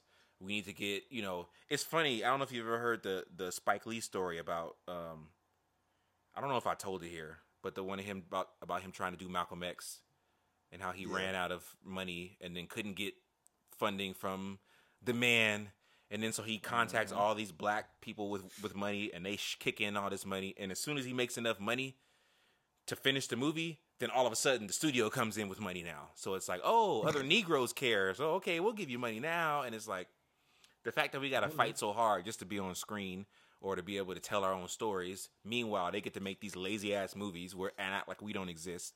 Yo, to to that same point, it wasn't until Black Panther that studios stood up and it was like, "Oh damn, black people go to the movies like in droves." yes That's crazy. I thought That they we just can went to see sell. like uh, in droves, they you went to see hood movies and love stories. well they actually will come. Damn, that's crazy. there was a there was a study that USC did that like in in all of the there was a I don't know what category there's a specific category to use to to to list these movies but basically of like the top movies that have been released from 2007 to 2017 there was about 1300 movies that made the cut of like the top movies. I think there were only 25 of those movies had a lead that was uh black. 25 of the 1300 movies. And that was from 2007 to 2017 and interestingly enough the next year 2018 was black panther. And when black panther went crazy and did a billion Yeah. but then the funny thing is when you look at they polled also all of the contributors on rotten tomato. The major contributors. And of the major contributors 94% of them are white. And of the 94% 85% of them are male. So the people who are greenlighting the movies are white. The people who are directing the movies are white. The people who tell us whether a movie is good or not which in turn helps those movies continue to be made are also white so that's why we don't get negroes in movies because it's just white men that are greenlighting the movies filming the movies and then telling you that these movies are great Yeah. The the point of view from the quote unquote woke version of those men too are always trying to placate to think that they're doing us a favor. Like uh, I remember when review reviews for Candyman were coming out and they were saying this doesn't represent the right type of th- th- nigga is the story good? like I feel like you you're missing the point because it's talking about gentrification mm-hmm. right? And it's just like, or at least that's one of its topics. Uh, but since a black woman directed it, they felt like they could probably we can open up a little bit more on this one. but here's the Uh, thing Black Panther. I don't mind even having movies like that come out, and and I'm not one of those people that think that we have to we have to love a movie just because it was made by someone black or that No, it has yeah, a course. black cast. But give us the opportunity to have a variation of movies that we can either like or love, because y'all be greenlighting these shitty ass movies that make its way to Hollywood that these white people want to make. So give us that option of making No, they a movie. made they know? made the son of Matt, the son of the mask yes, with Jamie Kennedy. yes, That got greenlit. That Someone made was that like, "Yeah, this is a millions good of dollars idea." worth of work yep, yep. from beginning to end. They was like, we're gonna give this all the money that we can to complete it and put it out for the public. You got my support. Whatever you It- need. it is like it's like when that happens, it's like, yo, there should be no. I should be able to walk to any Hollywood office with a half done script and say, I want to make this. I need ten million to do it, and they should be greenlit immediately. well, they don't even have to read it. It's like Cam said, nepotism is a part of it because it's like somebody like Spielberg, and you guys talked about this a couple episodes ago, where Spielberg, it doesn't matter if he's had some rough goes towards the beginning, he keeps getting, uh, he keeps getting shots, but that's because he grew up in the, uh, he was like basically through the pipeline, so he can almost do no wrong because he knows all the people there. So Spielberg, can Nah, do we say that about punk ass Robert Zemeckis. and he's white too. I don't say no. Spielberg Robert definitely. Spielberg definitely had the silver spoon coming into. He was filming TV shows when he was like nineteen. But Yep. Robert fucking Zemeckis, nah, get that nigga out of here. Dude. But they can make trash movies and get second shots. But when it comes to black directors, like we have, like I remember when Black Panther was about to come out, when um, A Wrinkle in Time was coming out, like a bunch of those movies, and I was like really, really hoping that they did well. But I'm thinking like, why did I have to feel so nervous about them doing well? Because I knew that if they bomb, they may not get another shot. But it's like, why, why are, why are the stakes that high for us when these other white people be making these whack ass movies and they just keep getting allowed to make these whack ass movies? And I just don't Yeah. understand it. Either they just, I, I don't know, just complete ignorance, or they just really hate niggas. Look, man, they are they are white and they are blessed. Speaking of blessed, uh, we're gonna move over into entertainment time and talk about Midnight Mass. Entertainment time. It's entertainment time. It's entertainment time. Uh, It was so- one black person in this show too. Was there a black person? No, it I- was I two. know there It was, was No, there two. was technically two. It was two technically. technically two. Yeah. Yeah. Yeah, I mean, uh, honestly though, there shouldn't have been any. Let's be honest. Yeah, because we wouldn't have been. Yeah, that's hey, what I was hey, about to say. hey, This is one I can forgive. Yo, because I would be Hey, okay yo. with this because niggas wouldn't have They been in this predicament. They said, nigga, as soon as they said an island town with 137 people on it, I said, oh, ain't no niggas on this show. yeah, And there shouldn't be. it doesn't need to be. Yeah, we would have got up out of here as soon as the town started to fade and people started to leave. We would have been up out of. We'd have been on that Yeah, boat yeah. back this to the king mainland. would have had all of us deported. Yeah, no, hundred percent. When they kept talking about the mainland, I said, "Oh, that's where we are. Yep. we are on the mainland. Going on a boat? What? oh shit. Uh, so. Oh wait, uh, there was three because the doctor in, on the mainland was black. ah, she was. Oh yeah, yeah, yeah. Once again, serving white people. Yep. Once again. Wait. Okay. I so said, one I of the said that too. I said, "Oh damn, she only here though." so one of the black people was serving The was serving her. the white people. Another one of the black people w- needed help from the white people, and the other one was Um, married to a white person. Yes, yes. Um, and she herself was probably mixed biracial. Um, look, it was like, well, look, we'll give you some. All yeah, right, we'll give you but some. Not Take all it. of it. Be happy. Yeah, it's so funny too because um, Rahul uh, Kohli, who plays the sheriff, uh, he's actually a really good actor. I like him a lot. If he's if uh, you don't know him, he's been in such things as iZombie, which is a fan, fantastic show in my opinion. Um, and he was also in another Michael Flanagan uh, production, is The Haunting of Bly Manor, which comes to mixed receptions. Uh, but Rahul Kohli, uh, Kohli, his his name on the show is Sharif Hassan, and he's the sheriff. So when the the character, uh, what was his name? Joe Collie. Uh, uh, uh, Joe. When Joe, Joe says, Collie, "All right, yeah. sheriff," I thought he was making fun of his. I thought he was like calling him like a slur. I was like, "Oh, damn, that's fucked up." And then later on, I was finding, I was like, "Oh, that's just his name." I was like, "Oh shit." Did they do that on purpose? Did Sharif and Sheriff sound said the same like thing. the they did? I said the same shit. I was like, "Do you call him Sharif?" I was like, "That's racist as hell." Yeah, I was like, "Oh shit." I was like, "Damn, that's just uh, y'all. You would need to arrest him today. Fuck, you let him walk away for." Um. So yeah, uh, Midnight Mass came out on Netflix. Netflix Pass. Uh, and we are going to do similar to what we did uh, last week. We're just going to do a full season recap.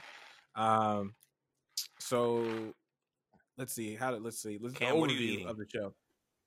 The overview of the show. Basically, the show is uh, about a group of people who live on an island. The group of people is uh, remote, relatively uh, very much uh, of the Catholic faith, and there's one church uh, that's on there uh, that's ran by uh, Father Paul, Father Paul Hill. Um, so to start, right, uh, we get one to of our uh, reiterate how main- small this island is, there's only 137 people on this island. Yeah, 137. super small fishing, little fishing community. Uh, we get introduced to our uh, main protagonist, uh, uh, Riley Flynn. Yeah. Uh, so Riley That's such a white uh, name. is out one night having some drinks. You know what I mean? Having himself a good time. And then uh, he happens to see somebody in the road and says, "Hey, I love to play Mario Kart," and he goes ahead and knocks her knocks her turtle right off her head. Uh, so that's how it starts. starts it starts with that. Starts with Riley going ahead and killing killing a girl in the middle of the street. I'm not laughing uh, at him killing somebody. I'm pretty but- sure he hit her head on. It was like a head on Yeah, collision he, of cars. he said he didn't even slow down. He Yeah, he said he never Yeah, hit the brakes. in the street, it was a head on collision of cars, and he killed a young girl. And he Yeah. gets uh, Um, he gets charged for it. and Yeah, the visual the visual they do of this is really cool. Yeah, Where yeah. her half of her face is just glass and asphalt. That's how like hard she hit the ground, Yeah. where it was just like melded in. And uh it's got like this. uh Shout out to the uh principal of photography, Home Center, right? Who's getting like the the glass and the the siren. Uh, not the Well, yeah, sirens, it's glistening because of the flashing lights. lights yeah, the glistening on lights it. of the police. It's like one of our first like kind of jump scare moments where he's like Yeah. laying down on his side and he all he can see is her. I was like, okay, this is good. I like this. Um, fast forward, we're back on the island. He's got uh he's coming back home, right? He's been in how long he's been in jail? Six years, something like that. something Three, like that, four six years? or seven. Yeah, He did was four seven years. Four years. He did Four four, years. years. Yeah. Four years for killing a woman. Yeah, sounds about there. white. Well, no, he took, he took a no, he took a plea yeah, because it was manslaughter. It wasn't straight out murder. yeah, It was manslaughter, so he could have done a max of ten. He could be out in four. but he's out in four. Yes. You're right. And uh, this is one thing to note. Riley is, is a man of faith. And when he goes in and when he comes out, he's sort of like lost that faith. So that's a point to note. So when he gets home, uh, he has his mother, his father, and a younger brother, all who uh, the mother and father are very much into the uh, religion. Um, brother, kind of not so much, but he's an altar boy. Uh, is that right? Altar boy? Yeah. Yes. Um, That is correct. The- the mother the mother is like really happy that it's come home the dad's not so much right and as you go throughout uh, you start learning about people on the island The everybody dad looks like discount Ron Swanson. yeah. But he played he played in the previous uh he pre- played in the previous as like the dad i believe in the other haunting movie shows sorry. Uh so he gets home. They got him they got him a nice plate of bacon and shit for him to come home to. Uh the mom plate of bacon.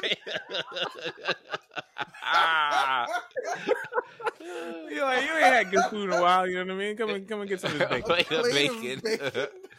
That's it. oh shoot! Speaking of bacon, uh, Sharif Nary uh, an egg Sharif is the only lone cop of the entire 137 people. Dog, yo, hey, yo, no, Sharif's uh, Sharif's police station office is in the back of a, Of a grocery store. Yeah. Yeah, it's like a drugstore. You go in the Wait, back and it's the police station. Yo, they made a Muslim man not only be a Yeah. sheriff, but he made his base of operations a convenience store. I don't the think back- they, I don't Yo, think they in the thought that through. I don't think In they- the back, that's where the cells is at Yo. too. His cell is just one little real cell that he don't Yeah. even be locking. And and his like so his desk is right there. So he's just looking at Joe. yeah, you cell. could, you could you could go make a He's complaint and then at go grab a bag of chips. And he's looking at Joe and looking through the cooler because you got to go through the cooler to get somebody to go. He's got one cell. Oh, so yeah, this is a really small town. Like I, I don't know. Oh if we, my God, I don't know yeah. if we It's can. one of those everybody knows everybody. So everybody knows everybody. Yes. We're Yeah, introduced so- to the main character as he's going into jail. And as he gets out, he comes home. His mom's ecstatic about it. His dad, not so much. Uh, his brother is indifferent, as most most teenagers would be. You know, he's just very indifferent about it. And uh, he's uh, very much so not trying to go back to church. He's he's he says at one point in the show that he went to jail and he was obviously still very devout. He used to be an altar boy growing up, but once he was in prison, he had a lot of time to think. He became a Muslim. He's a big fan of Malcolm X. I'm fucking with you. He studied all religions and just decided he doesn't have a faith. He doesn't have any belief anymore. He doesn't believe that there is an actual God anymore. Now that he's been in prison and he's been locked up for 23 hours a day, uh, you know, three hots in a cot. He didn't get no buffer, so that's how you know it's fake. But he no longer has any faith. Now, I don't know if you guys want to go into the three kids of the town or if you want to go into Joe Collie because it kind of we kind of skipped the introduction of the little black girl in a wheelchair, but yeah, yeah. So basically, Joe Joe's in the drunk tank. Essentially, he does this quite regularly, and we realize that uh, Joe is basically like the town pariah. We don't know why just yet, but he is the town pariah. He just it just seems like he's the the town drunk. He's always drunk. And we had already met like so we meet the the little brother's name is Warren, I believe. Yeah, And he has like the the one friend who seems like he's trouble. And they're like going they're they're they're going off to buy some weed from some skeevy guy who's on the boats. And they see this black girl sitting on a porch and you realize she's in a wheelchair. They also meet up with this other this Arabic kid. And this is even before you meet the sheriff. You even know who he is. yeah. But he's like, man, I don't want him to tell on us. And the Arabic kid's like, what do you want me to say? Like, fuck my dad, fuck the sheriff. And I was like, I already don't like this kid. He just wants to be cool. yeah, no, he his boys. name is also Ali. His name is also Ali. name Not is to Ali, be yes. confused with the cool Ali in the previous show that we watched. Prince Squid Game. Ali. this Ali is not Exactly. a cool one. This is the anti Ali. So Yeah. this is actually a very this is actually a very important thing because this kicks the show off. So he they all get together. They go to smoke weed at this place called the Uppers. Yes. They they call Yeah. it. So it's like this little beachy area, and uh, they they say there's a lot of stray cats out for some reason. And at one point, while they're sitting there, you know, smoking, they see these bright glowing eyes, and then it disappears. And you realize that something is attacking these cats and killing them while they're out there smoking weed and you know talking about everything. So that's pretty important scene early on. Uh, and, and of Yeah, course, the eyes the eyes got me several times, and a couple. no, there was a couple scenes things. where I was like, "Hey, yo." Like, hey yo, Bucko! We're gonna get to we're gonna get to one a little later. Uh, we also get introduced to Erin. Erin is pregnant. Uh, apparently, she just She's also came preggers. back. She's she now also came back from town. Yeah, she's now uh, a teacher from out of the- town. on the island. Uh, she and Riley apparently had a thing when they were younger. So Riley, once he once he hears about her being back in town, gets kind of excited. Then he sees it. He was like, "Ooh, somebody already got you." well, maybe- Uh, he didn't. He didn't know probably- it. He didn't know it until you can see when he looks at it. she's He's like, not- "I could probably still." she's this never out." showing. She's never actually showing because she's still so early in her pregnancy. So he yeah, didn't yeah, know it yeah, when very saw her. early in the pregnancy. That- That's that- what that's what I'm saying. so- Riley Riley was like, I could I could do this. I could probably get a So couple is he pretty much says, "Hey, pops, you know, like I know you down with this God shit still, but you know me, my third eye open. I know that I'm the God within me, so I won't be going to church." And his mm-hmm. dad was like, "You little mm-hmm. nappy headed bitch, you going to church? Your mama bro, said you you- going to church. You just killed a guy. you going to church." You killed a You just- girl. How about you just fake Yeah. it? You put it through How enough you just- trouble. Take your ass to church. So every night when Riley go to sleep, this nigga be having fucking pen pal dreams with the girl he just killed. So every time he lay down or roll over, he sees her just sitting there with Yeah, glass in her head. It's this dope camera thing where the camera would like rotate like 45 degrees to where And you'll see the flashing lights on his and he- face. he's just Yeah. staring. into the Antonio, I knew. I knew when I saw that scene, I was like, oh Yeah, that was getting dope. a kick out of this. That was dope. That was fire. That was dope. He, he's also having a recurring dream of himself sitting in a boat in the middle of the water, Yeah, like a right little before, canoe. right before Right. sunrise. Yeah, and so they there's you know what they're going to mass, and they're supposed to be welcoming back uh Father Paul, who's their 80 year old, like slightly senile, senile, dementia slightly having senile, priest. dementia, dementia, pre dementia priest. who apparently went Who to the they- Holy who- Land or something. Yeah, who they thought they they actually sent him. They Yeah. thought it was a good idea to save up to send their damn near senile priest to the motherland of Jerusalem, and he's supposed to be back. Instead, what they get is a young gentleman coming in wearing golden robes. The altar boys are confused, but they're like, "Hey, whatever. He seems churchy enough." As he's walking down, they everybody in the actual everybody in the altar is a little confused, and he says, "Hey, what's his name? Father John? Father yeah, Paul. I think John is what he goes by. Father Paul. Does he also oh, say does, he- name is does he Paul? come to Paul? I don't know. Does he go by Paul or John? I can't remember. I don't know. Was the For- for was the sake of old for guy supposed to be this review, John? we'll Or call okay, John. look, okay, look. So he says he's John. Yeah. Oh wait, And he real quick. says- rewind, real Yes, quick, rewind. We- yes, we got yes, introduced to Joe and his dog, and we also got introduced to the one of the best villains of any TV Okay. show. Ah, yes. Oh wait. Bev Okay. Keen. Before we go to the character, I think you got to give a little bit more of an overarch. Okay, so we're on this town. There's a hundred and something people. This is a Chri- 137. yeah. This is a Christian town, and a lot of the reoccurring scenes happen in this church where everybody goes to mass. You know, so we have No, midnight- everybody midnight. doesn't always. Well, not everybody mass. goes, but Not it's everybody. it's this is the this is the the most popular church. set. People are going to this to this mass. This is you know, and of course, like This as this we said, altar does play a big, big role in the entire show. It- when it's empty, when people aren't actually coming to mass, which happens sporadically, I'm sure to every church, but this church is mad empty when there's nobody there. yes. They have a mass with like three people. Uh, so So I believe when also Riley we when Riley comes is- when Riley comes in, I believe on that same barge or ship or whatever, uh, Joe also comes in. I want to say like they come in at the same time. I think. No, no, So he here's- doesn't meet Joe. He no. meet they meet up with uh, what's his name? Bowl. yeah, Bowl's the weed Yeah, salesman. Bowl. So we meet. Who's Now like the we'll say this though: dealer. we Shout out to Bo. skipped the scene when we actually see the the new pastor dragging in, coming yeah, in, and trunk. dragging in a giant trunk. Yes. Right? And so he drags in this giant trunk. We don't know what's going on. We don't even see his face yet. So as he's brought in, he comes in. You don't see his face until he gets on the actual um the pew. Altar. Is it the pew or the altar? Yeah. Oh, same. Whatever. Same. Why you say yeah? All right, look. So Well, remember gets something gets bang something bangs on the on the box from the inside. There's just like Yeah, one. yeah. bang, We don't- like yeah, we don't know one what's bang, going but on You don't know what it is. Yeah. So he starts his his thing like, hey, you know, he's he's you know your father who's normally here is very sick. He's on the mainland getting care, and until he's back, I will be your new pastor. And everybody's like, oh, I guess. I mean, Jesus, Jesus. Yo, he's the worst liar. I immediately I was And like, a lie. You so one of the biggest things about this show is you got to do your daily bread with the Father. So you're gonna eat the Yeah. body, body of Christ. The You're gonna drink from the blood of Christ. You gotta, Get do, you some of this gotta do communion. Know what I'm saying? So they, they're very big on that. Everybody's doing that. But but you know, our guy Riley said, "Hey yo, I ain't with that shit. B God is within me. I ain't doing that." So his pops is like, "Look, you ain't got to do you ain't got to do the sacrilege. You ain't got to do that. Just no communion type shit. Just you just got to come to church. You can fall back on everything." I have a right? lot to say about him. real later. quick, real quick before we move on. Re- Real quick before we move on, I have a quick aside. Uh, I grew up Baptist, so we did we did the blood of Christ, right? There, I don't know if this happened to anybody else, but I just I this when I watched this it made me remember. I remember that the church that I, I went to church one time, and when they they gave out the the body, it was Ritz cheese crackers. I've never gotten Ritz cheese And I crackers. remember, I I've never remember gotten those. They gave out Ritz cheese crackers and grape juice, and I was eating them shit. I was like, "Yo, can I get another piece of the body? Because this shit is banging." I was like, "Yo, Jesus is delicious." I need a Ritz cracker.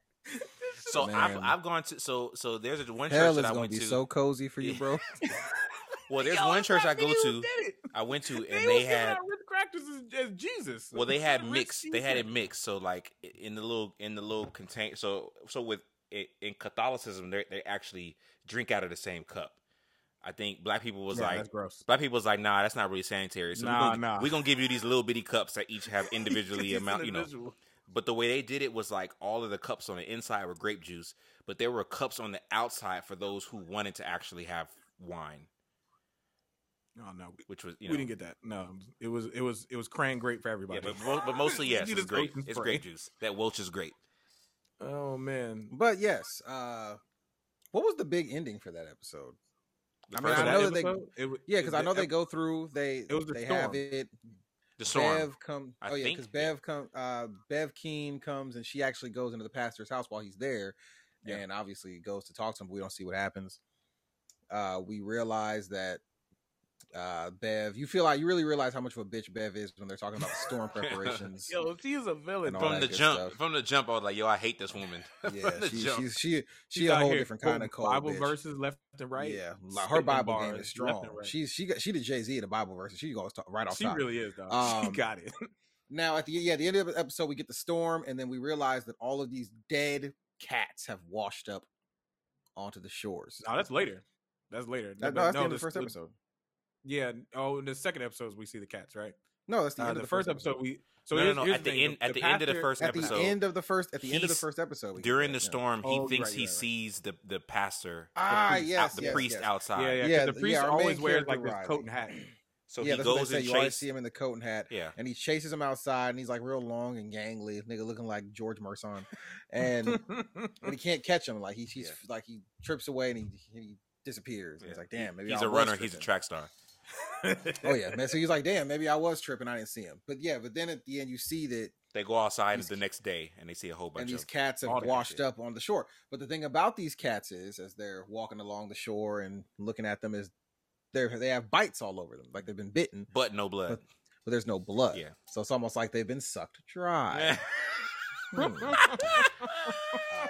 dun dun dun. You know what I mean? So I'm just saying. You feel and me? even So, then, even at this point, even at this point, had no idea what was coming. Yeah, me neither. Zero Nigga, idea what was happening. I had a I had a hunch because I love van- I was like huh, vampire stuff, but I still didn't make the connection. I was like, huh, I just thought stuff. like something is terrorizing these these cats, but I didn't think that. that's the whole that's the whole point. And thesis of the Something's, show. something's going on. We I just didn't know exactly what. cats. Yes. I'm still thinking ghost.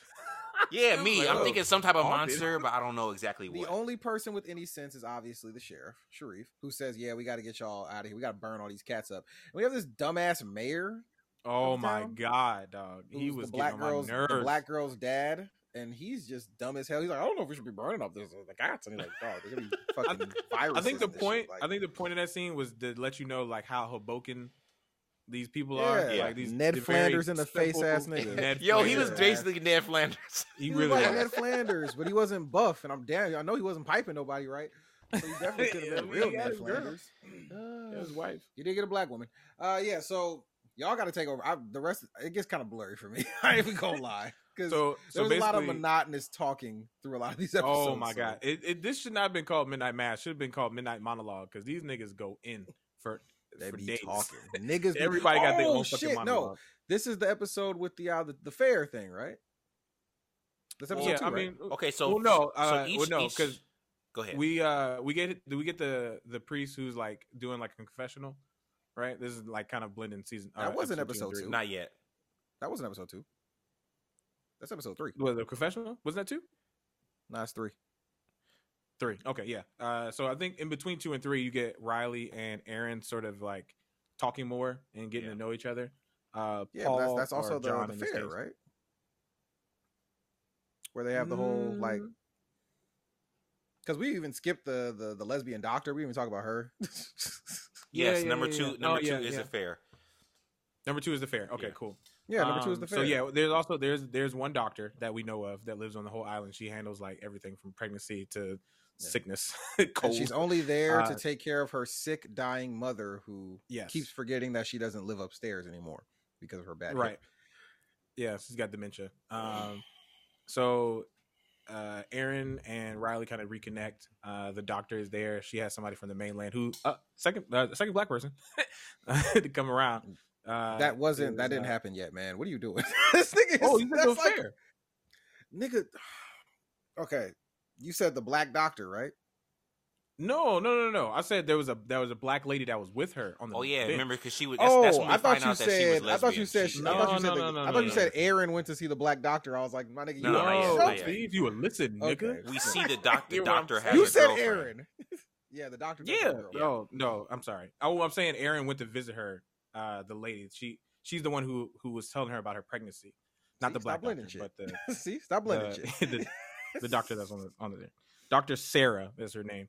Uh, so they're at the carnival, whatever, and uh, the priest, uh, this at this point, John, who's like staring at her, and she was basically saying that even when she was younger, um, the previous, like, yeah, this is just like the previous. Like, yeah, he was always staring at me like he way. knew, like he knew I was uh, um, different.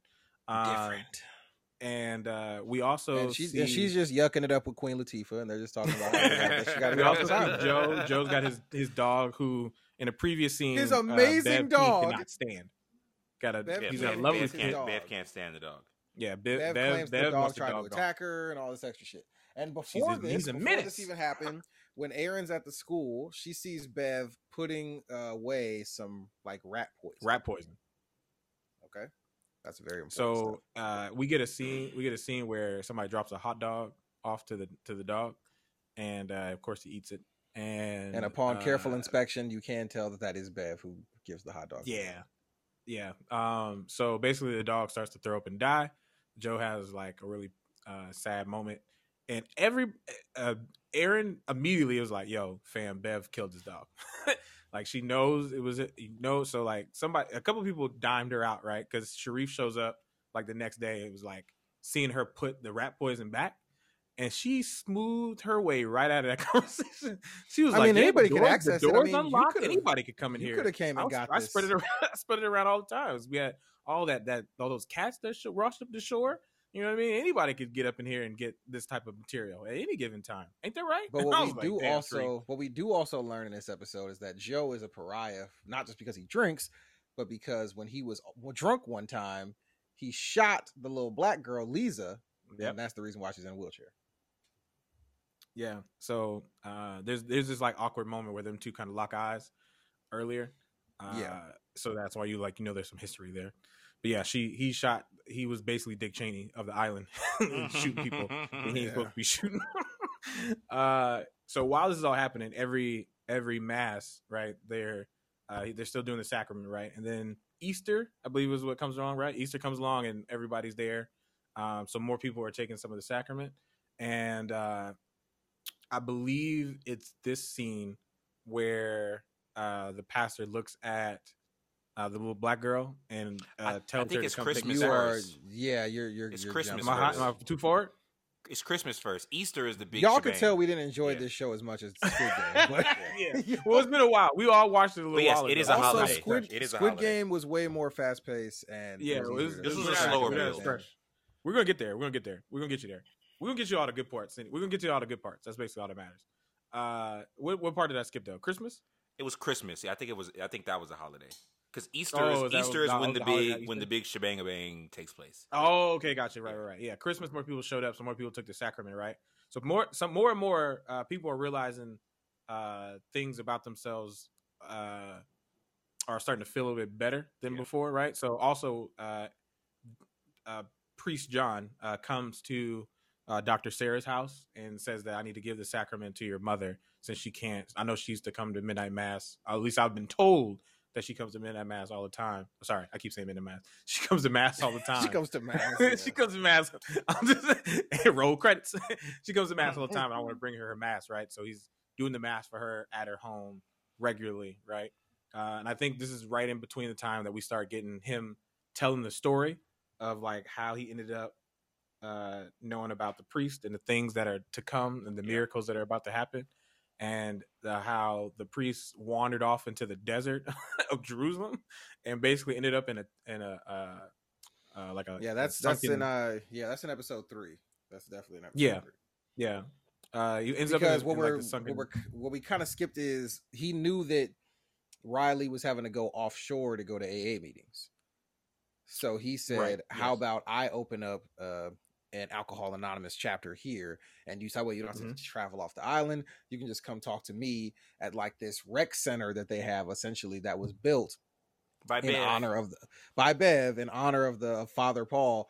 And I think we literally have the name switched right now. I think it was John, and then the main the main guy that we always see is Paul. Yeah, But right. it was built in his honor, but it was really just like money going straight to Bev. money Yeah, so we kind of find out that Bev kind of ruined this, the town once, where like there was an oil spill. Well, there was an 'cause they oil live in a- spill, in, yeah. an island. There was an oil spill, and Bev convinced everyone to take the money from the oil company, and then she kind of threw the, squandered they threw the money into it. the church. yeah, and, yeah, she squandered it into the church, laundered it, and then made. She probably kept a lot of the money. We don't know how much, but she most likely kept a lot of the money and then funneled it into this rec center. Uh, so the town, everything that they could have used to advance the town, they didn't get to do because it got put into the church. This is this is why there's a hundred people in the town because jobs and everything started to dry up, so people started to go back mainland. But I think they Yeah. said there used to be thousands of people living on that island, and then now it was Yeah. just a, a, you know a hun- people. So we people gotta were find out that leaving and not even Bev is a selling their monster. house; they were just abandoning where they used to live. Yep. Yeah, Bev is a monster. Yeah. Uh, but we get the we that get the, girl's a in- monster. so we get the story of uh, the priest telling telling the story of what happened to the older priest. Him being Yes, in, and he LA. Go ahead king. and tell it because you've been trying to tell us this Well, wait, episode. been trying to tell it. I wanna before we tell it. find, I wanna before we get to the find about that, he makes the girl walk. what? oh yeah, no, that's that's Are you? Is, are you sure? Yeah, I Oh, think no, that's, that's in, after. that's in three, isn't it? That's no. the we, end of we- we get the story of we get the story of him finding the monster first, and then she starts. We get the miracle because he That's at the says like the miracles that are about to happen. They need to be prepared for the miracles that are about to happen. well, yeah, but that's So the, that's it all. the It's all the same episode, guys. I'm just saying the end of episode three is when he makes her walk, and it's also when he's telling the story. Like it's, it's okay, guys. We're, Yeah, both, yeah, we're yeah. all right. We're I just want to get to this part because this is where the fucking eyes got me. Okay, LA. okay. God the fucking eyes, man. They, he, the eyes are sitting in the dark and it blinks. I, All right, now was now I'm gonna tell it. Now I'm gonna tell it. I was So literally in the bed. during Oh, episode three, it starts off with the with our father John, I guess we're calling him, going into a confessional. I don't even know if he confessed to anybody. But he's going into a confessional saying that he's lied to the people and that their their their father is not coming back. He's not actually really Yeah. sick, you know, but he's not coming back. So he what happened was that they sent this 80 year old man with dementia into Jerusalem, and of course he's got fucking dementia. He got kind of flustered and wandered off away from the tour group and ended up caught in a sandstorm. Just I don't know how he was even alive, and he somehow finds like some old temple area with like it's like a tunnel, like a Yeah, he said like, basically the underground. basically the storm revealed uh, entrance to some old an entrance way. So he goes down into this dark area, this dark cavernous area, just to get away from the sandstorm that was ravaging his 80 year old corpse. And he he's looking around. He lights a match in the darkness, and he looks around and he sees a pair of glowing eyes blink at him. And they And he blink. He drops the match. shit out of me. and he picks it up. He picks up another match. He lights it. He doesn't see anything. Drops the match, lights another one, and then turns a little bit, and kablam! Gets tackled down and gets his neck bit.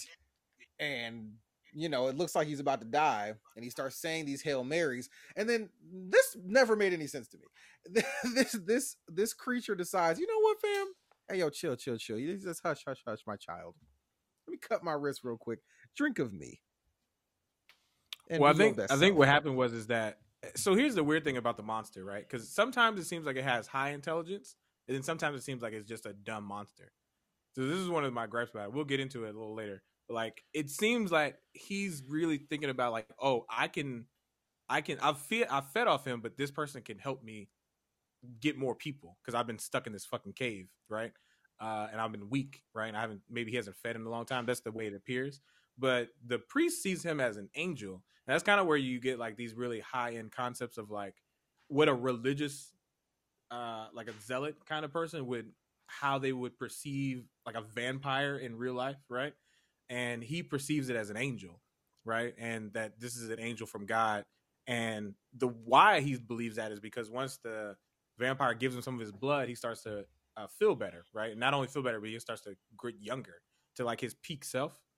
Uh, and this is also what's confusing, and they kind of yada yada through through the show, where he's been a priest at that island for a very fucking long time, right? So people have seen him relatively young at one time. Like there's older people who live on the island that should recognize who this motherfucker is. Well, I guess they And- they assume that the people who would have known him, well, the one person that would have known him was the the doctor's mom, but she's senile, Right. And then everybody else is just either died off or left. Yeah, so 'cause you now this remember, is, he's a, like this is a 80 new he's like generation. 80 years Riley old. knows who the who, like. I don't know. Yeah, I but mean, he doesn't remember how he looked when he was Yeah. in his youth. So You really know what I mean? quick- 'Cause he Yeah. he's back to like in his twenties. They he Yeah. healed he healed the girl in episode two. So in episode was two, two? in episode two, that's when we see him tell the girl to get up out of her So I was fucking right. out of her uh, um, wheelchair. So we already start to see that there's something going on with him. She she stands up. I want to say Riley's dad realizes because Riley's dad we find have has back issues, Mm-hmm. but then Riley's dad like realizes as he gets out off up off the couch one day Starts that, feeling a like, little little that, like, jazzy. his his back's not feeling a little frisky. So yeah, so you're kind of getting this feeling that little things are happening around the town. Plus, he keeps saying, and he mentions it in three, like there's some things happening. They need to be ready. So we're starting to see, like, is this guy like really actually anointed by God? Is he actually causing these little mini miracles? Miracles. Uh, miracles? And we're kind of getting the sense that something's going on with the doctor's mom.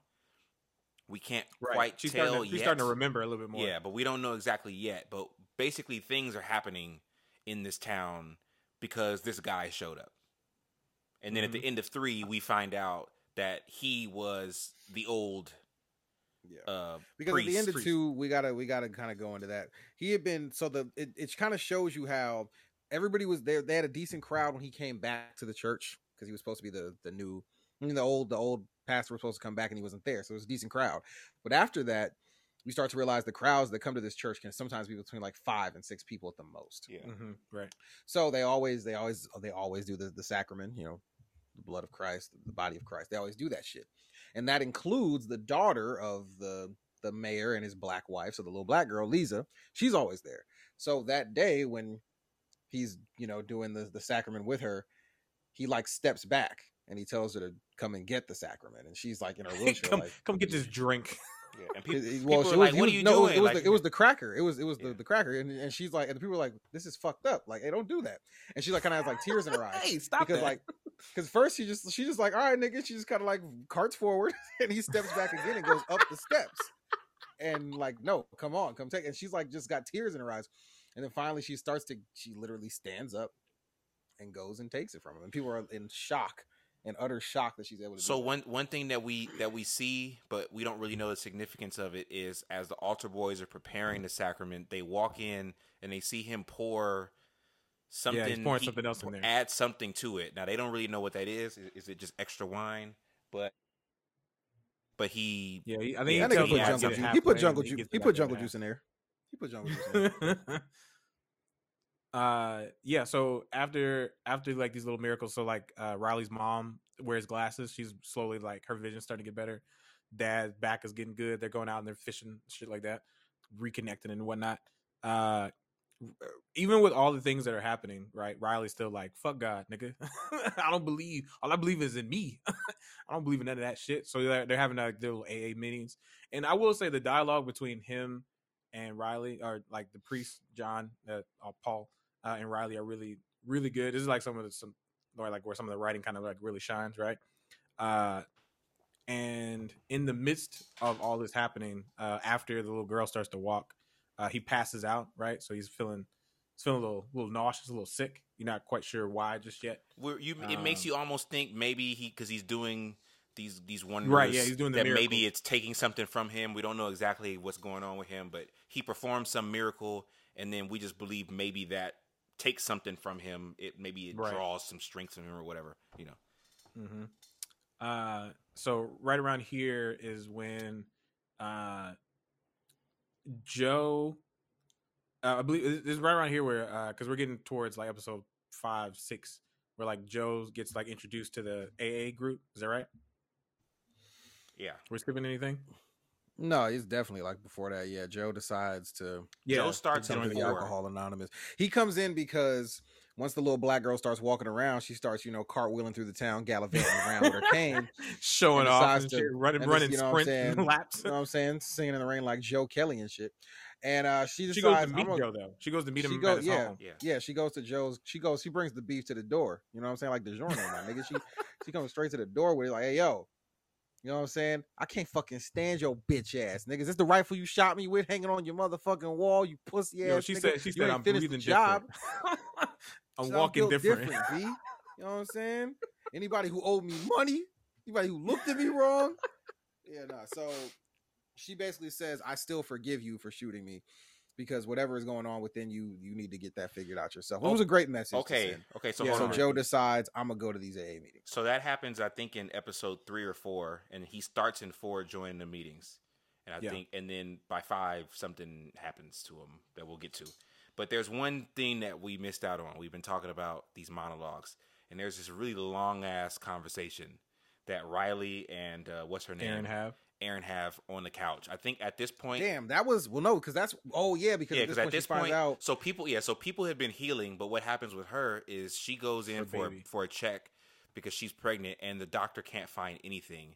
We find out later the reasoning for this, but she basically finds out that she miscarried, and so they're having this conversation about death and what they think happens, and then so she asks Riley, and he gives this scientific ass explanation He gives about a Neil deGrasse Tyson. yeah, basically. Neil, yeah, basically, if, if you know Neil deGrasse, if if Bill Nye the Science Guy told you what happens when the body dies and how synapses snap and all this whatever, Yeah, and he's basically talking about how he just I you know yes, whatever, and then she she gives her answer, but she doesn't speak for herself. She speaks for the baby and how the baby's now with with God and do all this stuff, blah blah. blah. So you you get this sense here that even after she loses the baby, that she's still pretty much tied to her faith, and that Riley is full on atheist.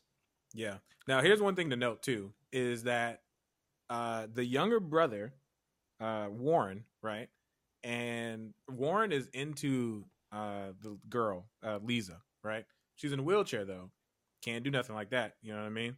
Uh, soon as them legs get healed, Leeza's like, "Yo, this is open for business," and Warren couldn't be happier. Same to be said for Riley, right? Because as soon as they find out no more baby, like, oh, so Mhm. we Now can- he's spending time over there. back. It's so spending- convenient. All these miracles allow these niggas to go ahead and start having sex again. Let's go ahead and fuck it up. Okay, sorry, correction. She the uh uh the girl goes to his little thing in three. In four, he's in three. He starts going. He's also going in in four, and in four he meets a untimely uh, uh end. Is that four? Oh, That's yeah. He also tells four. her about. He wakes up the next day and tells her about the dream. Right. He tells her about the dream uh, that he has, where he's sitting in the boat, but this time she's with him. Right. So that's an important thing to note. Yeah. So he's still having the same dream, sitting on the boat, sunrise coming up, but now she's with him. Um, And then Uh, in the, in the next scene, Joe goes to see the priest yes, at his he goes. He gets to his house, right? He's like, and look, he I- sees I- the picture on the wall. Yeah. He's like, oh, that look, that's just uncanny. Yeah, it's a it's an old Uncanny, picture. like it's an old picture. So this guy is living in the place that their who they believe their their um, priest lives, and he sees a picture on the wall. It's a really old phot- photograph, so you can't really make it out too much. But Mhm. he kind of looks like this guy, so he's feeling a little bit off. And then, yeah, Joe's like, you know what? I'm uh, I'm gonna go ahead and get back to the trailer, dog. Uh, Yeah. I don't really need that I'm talk to you later. and the priest is like, no, And no. the priest was come like, here, "Hey, yo, me- let me, let me, let me, Let me hold you real at you. quick." Let me holler That at you. nigga, that nigga felt like Fuck it Bow. Wow. That nigga was like Bow. Let me hold you. That Nigga just wouldn't let go. Yo, he don't he don't let go though. He start getting real R. Kelly ish. You know what I mean? Start holding people hostage. And, And and, he was know, like, Joe, yo, Joe starts. yo, I fighting just want to hug you. You know what I'm saying? Joe starts fighting him off, and then coincidentally falls and smacks the lower, like the lower back part of his skull into a wooden table pretty hard and starts bleeding out. Yeah, he tries to pull Mm-hmm. back from him, and when he does, he hits his head on the table. Mhm. The That- racing is on what, our That's what I said. Yeah. Um, We know, nigga. uh, I'm literally, Yo, I'm the- literally watching it as we talk. the priest, the priest, the priest gets down and says, "Oh no, that's that's such a shame that that happened to you. I'm gonna, Instead I'm of help helping you him, out." Instead of he takes himself a He's big, like- nice he's like- handful he's of like- warm. He's like, "Oh my gosh, like, are you bleeding? Let me let me taste it to make sure it's blood. Oh, it's blood. Oh. He- He's like, yo, And this then Joe corn syrup sees blood him. is great. Joe wa- actually sees him dipping his finger in the blood that's gushing out of his head, his head wound. Can you like, bro, imagine? can you go get the, can you go get the doctor, please? Can you help He's me like- got a way to die. He's like, "Yo, I need help." He's like, "No, I got all the help you need right here, B. all the help you need." Oh shit! So, So the next morning, right? bleeds This is when you find out how down bad. Oh the no, he didn't just bleed out. This nigga was this nigga was getting his skull drinking from. yo, yo, he was did it like it was a Capri Sun. Like, That nigga, I was about to say that nigga had the full Sunny D, just, just slurping derp derp. he was having himself a good little snack. Oh shit! Yo, the we mouth skip movements that nigga was Did we- making on that we nigga kinda, head. We kind of just we kind of glossed over the fact that he died, huh? yeah. That the father died? He like passes out in front of a couple people. No, no, no, and- no. and He it's- died. Yeah, he's That nigga coughed up blood Yeah. the same way that Joe's dog did. I don't know if we noticed that. The same way Joe's dog Oh, did, and yeah. everybody did who died with the the poison. He did that same shit and then woke back up. yeah. Yes, but only Uh, only is uh, uh what's your name? What's your name? And the guy Bev? who's the guy Bev. who's like the town like mechanic or something like that. Was Uh, he yeah, in there? Trev. I Trev don't or whatever. Yeah, no, he was in there, And the mayor was in there. and the mayor was in Yeah. there. Yeah. And that nigga Bev- snaps back Bev up after up. coughing up blood and dying. So there's already this small cabal of people who know that something's going on, and they're kind of keeping this secret from the rest of the town. That like, Yo, hey, when she when Bev comes in and finds him in the corner, Twisted. tucked off, after drinking all this blood with a dead body on the floor, she said, "Okay, okay," like like he just pissed the bed or some shit. Like like okay, we can this fix is we not can just fix some this. common shit, my nigga. She is a mafia Ozark boss. minded boy. ass bitch. Uh, yes. So he's laid on. He's laid out, twisted right. That's when he kind of he shows her. He shows her that his hand, if he touches the light, right, is it gets burned. And she finds a Bible verse so fast. I was like, how did she do that? Uh, because she was trying to convince the mayor, right? Because the mayor and um, they get in there. And he's like, yo, we need to tell somebody about this. And he was like, he showed the sun burning. She pulled a Bible verse so fast about the sun. Uh, she was like, and the warriors will fight in the night. I said, oh damn, is that real? is that is that a real verse? you can just justify vampirism like this with the Bible? That's crazy. So uh, they all they they put Joe in a in a wrap him up uh, soprano style in the carpet. Go uh, take take care of that body. Uh, later on though, uh, they go ahead and handle mass for them and say that you know he's got a little stomach bug. He's sick. And she's basically fulfilling her dream of running mass for everybody. So she handles church for a little while. Uh, well, while no, I thought like, the black lady did. The black lady handled it, right? no, she was helping. She she she I know she sang some hymns is what she did. She sang some hymns, but they were like basically doing church for him while he was uh twisted out in the corner. And then later on in the day, uh he he realizes he doesn't have any more sacrament, right? Like he's sitting there he's asking for the uh the angel vampire to come back cuz he ran out, right? So he's out of shit. He's out of the good the good stuff. Uh and he's in the rec center. Uh oh, also, uh, we almost skipped over it. Riley and him have a little chat, right? And Joe's not there. Uh, and he tells him that Joe went off island to visit his sister, and Joe told Riley that his sister's dead, right? So he knows that the priest is lying, right? So he goes back home. Uh, the priest is in the rec center. The vampire finally shows up in his fucking Nosferatu costume with the fucking coat and hat and shit. Uh, knows exactly what to do, and this is this is what I'm talking about, right? Where it's like, it seems like he's really intelligent, but there's moments where he acts really dumb. And again, we'll get to it. But he pour he starts cutting his cuts his wrist open, starts letting letting the blood flow, right? Uh, and then Riley sees the door open, and he does what white people do. They go investigate. he goes to see what's going down, and sees the blood getting put in. And he turns around. Well, no, he he went in there because he thought he was going. So here's what here's why white people just need to mind their business. So what was supposed to happen was he was supposed to go and meet with Erin. He was supposed to go get She was some trim. She was about to go. She was about to let him have it. She's like, "You should Yeah, come back over to tonight." tonight. After he woke up with her in bed and told him about the dream with her in the boat with him, he's like, "I'm gonna come back over later tonight." He ends up going to the AA meeting.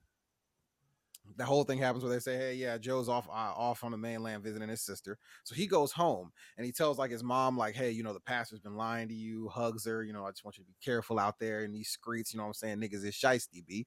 Hugs his mom. And he takes off and he's supposed to be going to Erin's house. He had dinner with his parents, supposed to be going to Erin's house. He goes to Erin's house. He's standing in front of the door. And he's like, Should have should have just went and got him some pussy. Man, nah, Should've fuck all that. I'm gonna go confront the pastor. So as he goes in, he's fucking Joe visiting his sister. Goes to confront the pastor. He walks up to the door, and the pastor's like, "Oh my!" Like, yeah, he's like, the "Oh, vampire turned turn come here?" around. The vampire turned around like, "Ooh, I'm thirsty." oh, we red even meat. skipped the part where the vampire killed Bull. We don't give a fuck. About Yeah, nobody care about Yo, the kid. Bo, Bo, yeah, no, fuck Bo. Bo, Bo got eaten real quick. Yeah, real, real. But that wasn't So, enough. yeah, so Bo- he, he immediately high ass was flies not enough. down and just gets our main protagonist Riley and just starts going to town. Yo, it like happens so hometown fast. buffet. So yeah, Yeah. episode It episode. happens I mean that, that nigga that nigga covers ground like Ed Reed. The way he got across that fucking planet. yeah, episode four was a big episode because Joe dies. The doctor's then mom Riley is really starting to come back to herself. Like she realizes that she's like her, she's improving. She's almost like de aging. That's Mm-hmm. happening in four.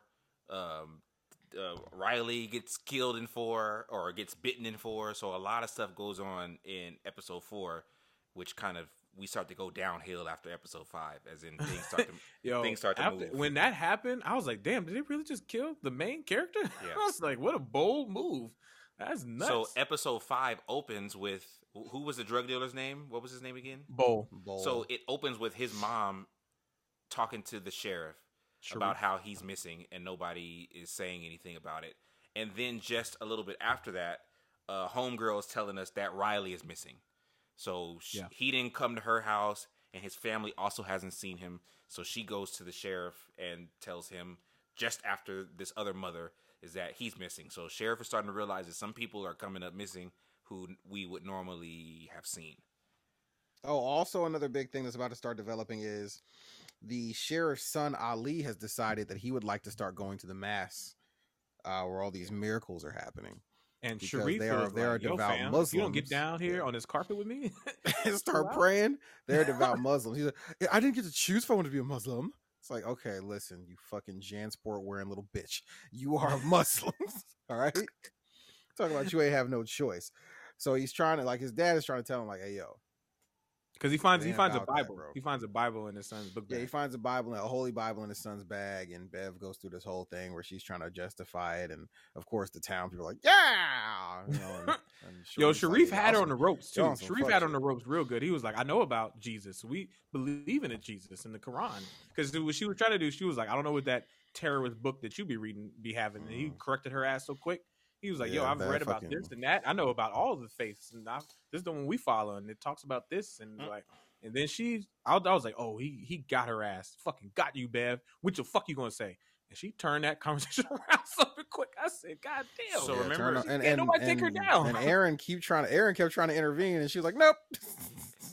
So remember in four, She's we, elusive like Barry Sanders. we find out so that not that not only is the is the guy getting sick, but when he puts his hand in the sun, then he he burns and he realizes that. So they decide at that point, and this happens in episode five, that we gotta start having mass at midnight, which is where mm-hmm. we get, which is where we get this this this idea. Roll The- credits. they only tell the people, "Hey, he he's ha- he has this weird bug where during the day he just kind of struggles. So we're gonna have mass at night. So people start coming uh, to mass at night. This that happens in episode five. That was the first episode. Celebrity houses. now Mass at night. is At full. night. Full, So- full occupancy every night. and of now. course, he's midway selling through out. this- he's selling out Yeah, crowds. he's selling out. midway he's he's selling out Madison Square. Only thing that matters is just a matter of years. Uh so in the middle of that episode, Erin uh opens her door and sees Riley there in No, perfect shocked health. the fuck out of me. It was not did not see that coming. Yeah. Open the door and Riley just chilling there looking all, you know, dark heroish. And he's like, Can we talk? Yeah, and then they get on a boat. I want you to get on a boat with me. and she agreed. Yeah. Just want And to then paddle we- out. then we- Remember that time we were teenagers and we Yeah. paddled out in the middle of nowhere before you left town? Will you do that with me now? Now, and then we you, he's- flash back to and we flash back because he's like, I'm going to tell you something you're not going to believe me. So we flash back to what happened. So basically, the vampire, uh, you know what I'm saying, sucked him up. And a good um, time. boy. suck them up. Oh my god. He had vampire sucked him up. You know Damn, what I'm saying? relax. Gotta- Relax. Hey, what happened? Is that not what happened? Relax. So, like, he's He gave him that the toppy, pastors- boy. the- Gave him that that extreme top. the young mob salad. Yo, so he tells oh, oh shoot! oh my god. Oh man, keep Shauna. so what he said. So, Oh, so so Sean, uh, who, who Sean? Yeah, Sean. I was thinking the wrong person. So so Riley, you know, he's sitting there with his neck all you know bit up. Snapped. Yeah, and his neck is broken. And the pastor is basically like, "Hey, yo, man, just relax, B. You know what I'm saying? You've been given an incredible gift, my guy, my baby, beloved, beloved. All right, incredible gift. Let me snap your neck back in place, B. Don't move. Pop, pop. All right, cool, cool, cool. All right, so we gonna see how long it takes you to heal. You know what I'm saying? But you, you just gotta be cool. You just gotta be cool, baby. Don't move. You know what I'm saying? Your neck is is compromised. So I don't know. I don't know when the pastor turned into Jay Z, but uh, so he just gotta he just gotta lay there and take it because his neck looks like he just got like clawed up or something. It was really weird. The bite marks the way they look. And the pastor's basically telling him like, "Yo, like we've been blessed. We're anointed. He's an angel. He's he's just giving you the gift of everlasting life, and you're gonna gonna be like me, baby." And this is where Yeah. he Riley, Riley "I'm out. I'm out. Yeah. you, ain't, you can't Riley hold me." Riley was like, "Man, you can't stop me from leaving, bitch." Well, this And is he where kinda he gave him- he kind the of gave him the Willy him. Wonka. Yeah, he was he kind of gave him the Willy Wonka. Oh no, stop, don't. And he goes, yeah, he I'm did. like- he's like, "Oh, you wouldn't. I wouldn't do that if I were you." so he opens the door Yeah. to walk outside, and immediately, this nigga sizzling Yeah. like fr- like a fresh Like vat bacon- of grease. Bacon. BBQ You know what is I'm saying? Bacon. So they pull him back inside, and his arm is burnt up. He's like, "Hey, yo, you got to chill, B. I told you not to go outside, B. Not right now. What I say? It's hot out there. What I say? It's hot out there, B. You know, you, you playing with fire, B." So he gives him the whole explanation, like, "Yo, you know, he's an angel. You know what I'm saying? It's, it's what we are now. We've been." And of course, Bev comes in. How's he doing? Is he down with the cause yet? The No. ultimate ride Okay. or die. I'll be The back ultimate soon once he's down with the cause, and then she leaves. And I don't remember much of the dialogue between the two of them and how. Oh, I do. Remember, this is actually a really good conversation. You guys Yeah, remember this this part? really. Yeah. So he basically is telling him you're a murderer. You killed Joe, and he's like, "No, like how does it? How, yeah." He's like, "Yeah, I killed Joe, but I don't feel any guilt for that. I feel like I was supposed to do that. That's what God wanted me to do. That's Mhm. what God wanted me to do. What? What? How did? How does that make you feel?" He's like, "Yeah." He's like, "It's terrible." And she's like, "No." He's like, "Be honest. How does that make you feel? You you've killed somebody. How does it make you feel to know that I don't have any guilt for this?" And that's the one time the pastor actually like really screams, like, Yeah. "Stop lying! Yeah. like I told you the truth. You're telling the truth here. How does it make you feel?" And he's like, I'm jealous. I'm jealous that you could be, you feel no guilt, and I'm guilty every fucking day for killing this girl. Uh, so he basically tells him like, yo, just chill out, relax. Everything's gonna be smooth. But Joe's, I mean, Riley's like, nigga, I'm leaving. And when as soon as nighttime comes, Riley puts on his little coat when the sun goes down, and he goes over to Erin's house. Yeah. And Erin's like, you want me to believe all this shit? And I'm thinking in my head because he's just staring at her neck because he still has that. Yo, I, was, I thought he was gonna bite her. I swear to God, I thought he was gonna bite yeah, shit of her. he was like, "Yo, like I'm serious. Like I was, was wishing looking- you would Looking understand." mad And scrumptious. he was like, "She was like, you're coming. You, you bring me out here you tell me all this. What did you expect me to do?" He was like, "I was hoping you would like just leave, like you would paddle away and you would leave. But I already know who, as you as a person, you're gonna want to go back to the town and save all these people. And of course, this is also on the cusp of her finding out that uh, she was apparently never pregnant. Yeah. When She, she goes to the mainland, she sees a doctor on the mainland who is and like the mainland yeah. doctor says, "Hey, yo, you've never been pregnant." Yeah. And so he's like, Yeah, you know, like I was hoping it wouldn't come to this, but just know that I love you. I've always loved you. And she's like, I love you too, Rise. And speaking of rises, uh, the sun comes up because they've been talking uh, deep into the night, and the sun comes is a up. great scene. And yeah, as the sun's coming up, That nigga turned to Dusty Uh, Rhodes. it well, no, what it does is they do a really good shot where he he he's now looking like it, it pans away from Erin, it's just to him, and it goes back, and now he's looking at the girl that he's been seeing this just destroyed from the car accident. Now she's whole, But she looks whole. Yeah. and and Yeah. she's basically says she basically like takes his hand and picks him up, and as he moves It, forward look- a it looks bit, like he's going. it immediately. It seems like it immediately like fl- yeah, it immediately flashes back to and her scream, and she's screaming. Yeah. and Yo, she's screaming because this nigga's a is a cinder. And it goes to credits with He her is a screaming bloody Christmas murder Carol. As he is being he is a backwood. this this nigga there. Yo, somebody was smoking that Riley pack and it was going up. And uh, that's the end of that episode. Yeah, Uh, no, anybody that that was. how- what- how, uh, I thought it was. I thought it was really clever. It was clever uh, camera work with them because they got me. Like when the sun hit him and he didn't go up in flames, I said, "Oh, what?" and then it cut to the him seeing the girl and she was whole. I said, "Oh, okay, I see what's happening." And when they cut back to her screaming, shout out, shout out to the actress, boy. She's really good. She her scream was so believable. so, Like that, yeah. like somebody's really burning, like on fire that she cares about, like in front of her. And then she Imagine kinda they really set something on fire in front of her and didn't tell her. it does seem to it. Hey, it, seem, hey, her, those are the it just seems so genuine. Here's Yeah. here's two examples of why that works really well. One example is Die Hard. I don't know if you guys you guys have both seen Die Hard, right? yeah. Yeah, of course. Obviously. So remember in, when when Hans Gruber they drop Hans Gruber from the the tower, right?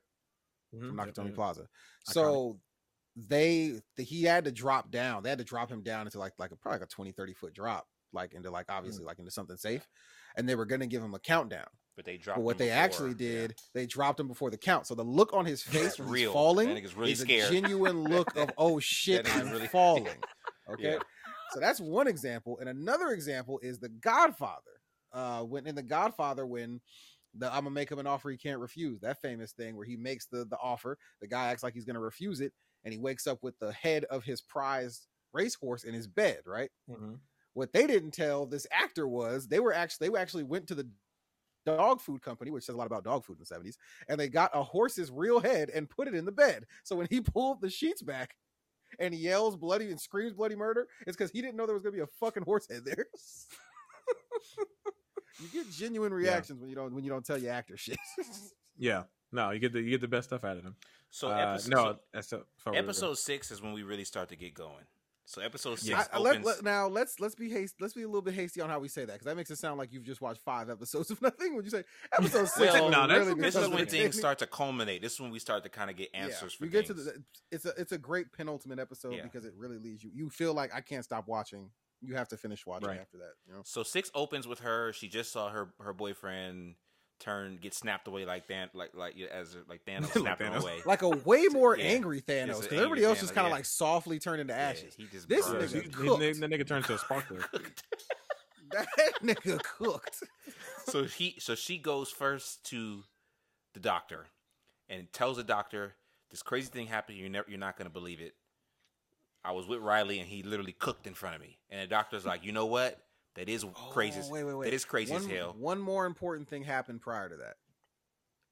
The everybody sees that her mom is like walking around. She's Yeah. looking able bodied, and it also mm-hmm. started to make sense because the makeup they put on this mother was just so trash. Yeah. They yeah, put it such was really bad. horrible You could makeup tell. on You the could tell it doctor's was definitely a young person and old man. S- Yeah, super super bad job. But she comes to mass one night, and she's watching because the pastor does this really passionate speech about how we're gonna have to be warriors and fight in God's army.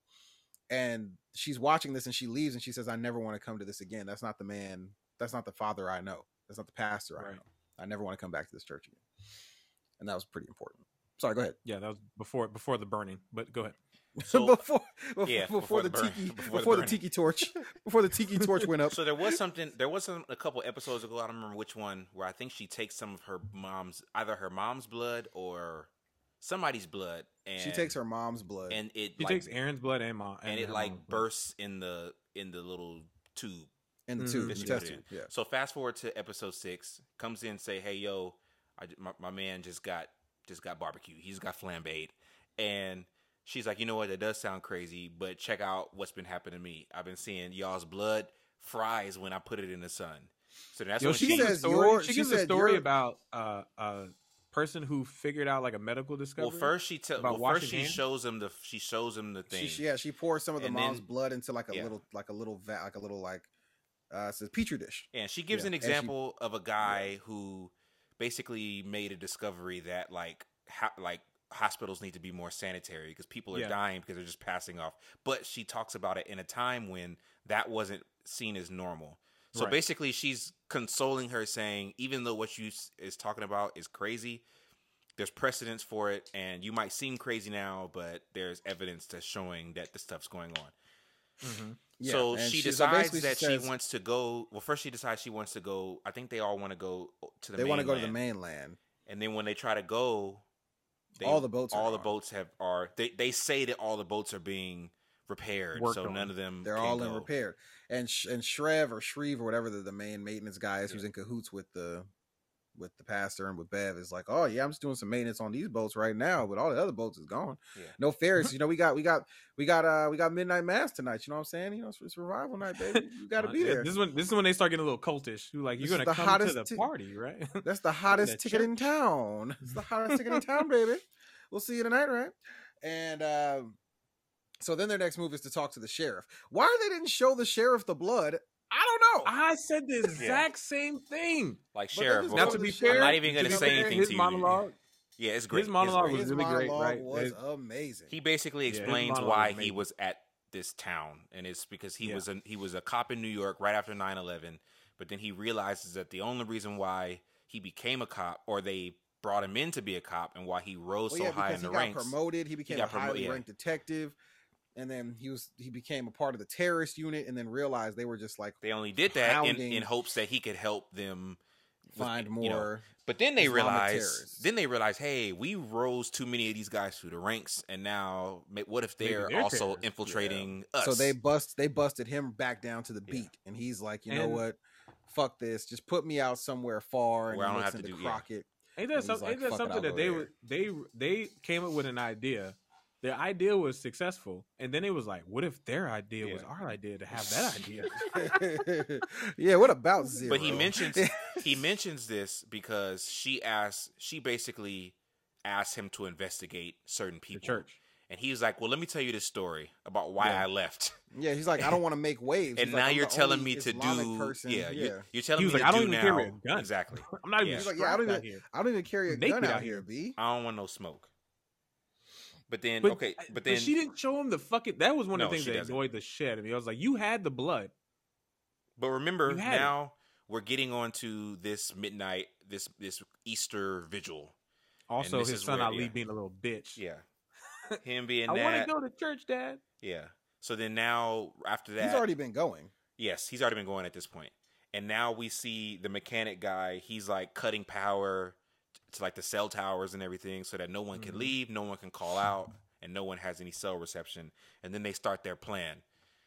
So, uh, uh, yeah, I don't know how. Do we want to?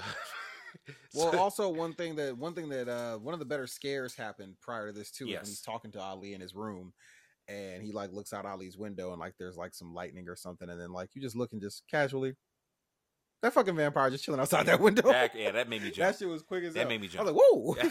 Was. Okay, so, Uh, so I, yeah. I have to I have to relook at this scene because I paused it because I saw I saw the actor jump, but I didn't see what he Yeah. jumped at, and I Oh, don't know nigga, what that was- the know if it vampire the was light sitting- he was- or the no, black. the vampire was face, his face was right there in the mirror. it was the perfectly placed in the corner of the window. It was Yeah. fucking perfect in the bottom corner of the window. Okay, so yeah. perfect. So I, was I so missed well it completely. I was like, I gotta go back and look at this. Oh no! like, if you if you jumped if you jumped when he saw the eyes blink in the cave, this would have flipped your fucking head off if you we didn't tell you about it. Because it was like, yo, because I'm like I a felt person, so riled, man. I was like, I rewinded it several times. Like, what am I not seeing? Yeah, no, you missed the best to me the best jump. Yeah, that was the best whole jump. show. That was the best. That one, and there was one other one that comes up, I think. But so now we're getting to They're about to So, do yeah, this it's- big it's midnight ceremony. mass. Yeah, now they're about to do this so big they, ceremony. they basically say like, yeah, we about to. There's gonna be a real miracle tonight, Yeah. baby.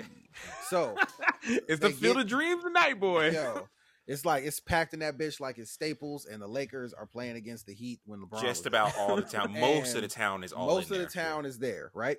So they set the whole town up. Everybody comes in. He's got the gold robes on. Everything's Gucci. Even the He's sheriff like, is there. Everybody's even there. well, the sheriff comes because his son's like, Dad, I really appreciate it if you'd come to the to the mass with us. Everybody's gonna be there. It's gonna be miracles, Dad. It's gonna be miracles. I want you to He's betray like- everything you believe and love. Yeah, for me. and he's like, I, he's like, I had to tell you a story about your, your- my wife's, you know, my dignity, your mother and shit. Nigga, you a bum. But fuck it, I'll go. so the pastor basically says like, Hey, yo, tonight Something about to we go all gonna down. make the ultimate sacrifice, but we all gonna become children in God's army, baby. So, uh, Streve or whatever the fuck your name is, the main mechanic, the main like maintenance handyman of the island, come up here, fam.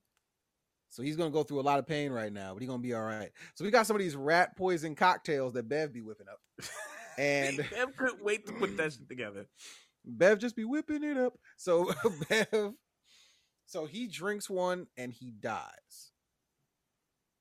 But because he's been drinking so much of the sacrament, he's revived. Come which back. is the which is the blood of the, The blood vamp- of the the vampire. thing. the vampire. So he a few after what it- everybody's like, oh my god, he's dead, and then he snaps back up and he's awakened, and everybody goes, oh shit, it's a miracle.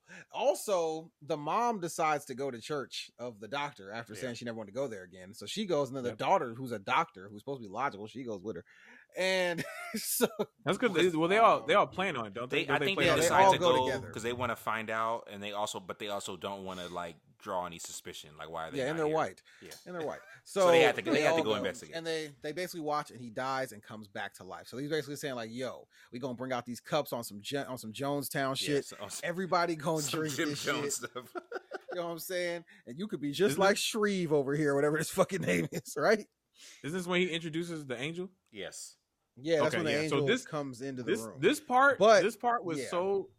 In any other world, yeah, no, this because the sheriff was like, the "We're." way it did. The sheriff was like, "We're leaving." So he grabs his son, like, "We're leaving." Turns to go to the door, and the angel is just like the angel. The vampire is posted in the door in some robes, like it was Gucci, fam.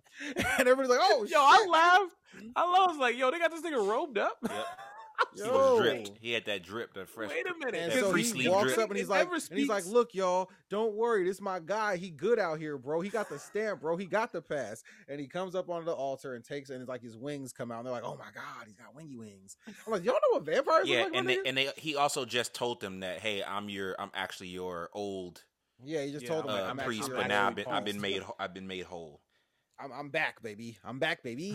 And then so we And- realized that Right. all the people who had been drinking uh, this the, the sacrament over all this time, their body's been healing itself, and we find out we skipped over this part that that's why the the woman mir- miscarried because Right. the way the doctor explains it is that the body sees a fetus as a foreign host, Virus, a foreign right, thing, virus of some and sort. basically it just got rid of it. You know, so Yeah. that was a Right. you know Because it's, it's No basically evidence, feeding off your body. So Yeah. They basically Hoffa the baby. Yeah. There's ain't no evidence of that Yeah. shit nowhere. So, so the sheriff tries to like, he pulls, he finally pulls out the, the he pulls the out the burner.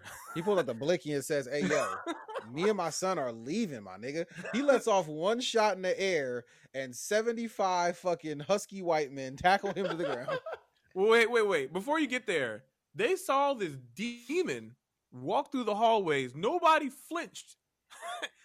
Brown man pulls out the gun. this is when everybody gets fucking feisty. I was like, oh shit. Yes. This is what this is Yes. what makes y'all move? Yes. Not the demon that just no. walked through y'all halls. I was like, damn, what does it take? Yeah, so he All these niggas. So the vampire wasn't brown skin enough for them to be afraid. yeah. So once so once that happens, his son goes. but I can't there believe and- I was like, yo, you had the gun. Swing that shit. And he decides his son says, "I choose God." Bitch ass son. Yo, he caught he caught he caught the pastor though. Remember the, the he caught the he caught the priest right in the forehead, and the dude was doing the blinking. Yeah. Yeah. Yo, this synapses Oh yeah, he he, firing, he boy. definitely popped. Oh He popped the oh, man! Oh man! Oh man! Oh my god! Yo, Oh the my way he was blinking, I was like, yo, this is comedy. Oh. But with all of that, his son was still like, I'll take a sip of the poison. His son, I choose God, and his son drinks it, No, I, he didn't shoot. The pastor didn't get shot yet. The pastor did not get shot. Yeah, he yeah, yeah. Oh wait, no, maybe no, he did not. Not yet. Oh, so you're right, he, you're right, so you're right, because right. he's on the ground with the gun, his son drinks it. He starts crying. His son's falling out, dying. And then like like the altar boys, the altar boy starts drinking, and not the son Warren, but his friend drinks it, and more people. And like the the mayor and his and his mom are trying to get the mayor and his his wife are trying to get the it. daughter to drink it, and she's like, I don't know about all this, my nigga. Uh, He's like, yo, I like walking and all, but not not this.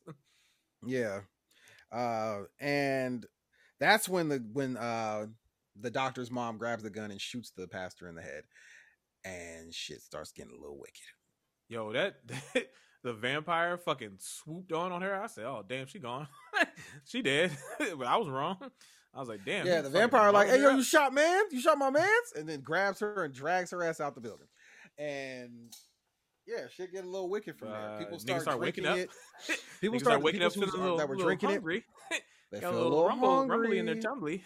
So basically, yo. basically, what we find out is if you've been drinking of of the blood of Christ, then you'll be safe from whatever happens to you at this point. So we're gonna turn all of us into vampires essentially. But I guess if you Mhm. didn't do it, then you would just die. yeah, Yeah. yeah, pretty much. But they they had planned on people who who were there had already taken it. Like Yeah. everybody who was there had already taken For sacrament part, yeah. multiple times. So they they had enough in them for them to come back. So uh they start getting up, and for the folks who was like kind of iffy on the whole thing, start getting bit. Yep. They start, and not not only were they getting bit, but they was eating the fuck out of them. Like they was getting all the blood. Husbands But was a lot of the people had already biting wives and people was biting their kids and you know Yeah. Uh, some of the people had already had the sacrament, right? So they was coming back after getting uh getting chomped on. So uh I think everybody got away except for the dad, right? The dad gets bit. Uh Riley's dad gets bit. They head to the back, right? And uh Erin's got the gun, right? And then uh Bev's there. She ran away, right? When all the shit started going around, she she ran to the back like a little bitch. And uh she was like, you know, ain't that she about to spit another Bible verse? And right and Erin said, fuck that. Bow! shot her. right in the chest. She was like, it was like, we got a few minutes get this taken care of. Uh, they start heading heading to the house, start game planning. Uh, Bev comes back as a as a vamp. She's ready to. Uh, she hasn't sucked sucked on any blood yet.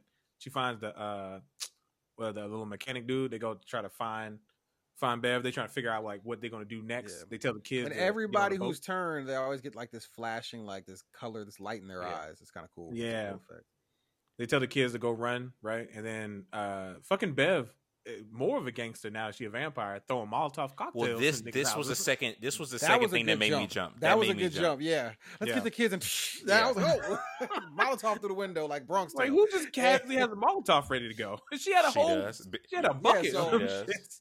So basically, what they decide like basically Riley's mom says, "You guys go ahead.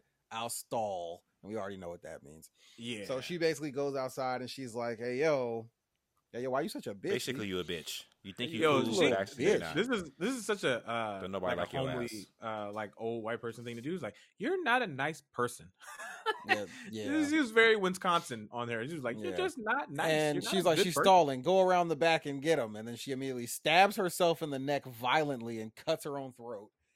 And, they was um, like, yo, we have not ate yet. No, they get down don't on really, these yeah, ham they do eat hocks. her. Yeah, they they they decide to drink a little bit of her blood and bring her back. Uh, yeah. so she gets brought back as a vamp as well. Her husband's already a vamp. The kids get out. I believe like, they little go boat. off. They go off to yeah. The little kids get to the boat, and uh well, actually no. First, they they actually go.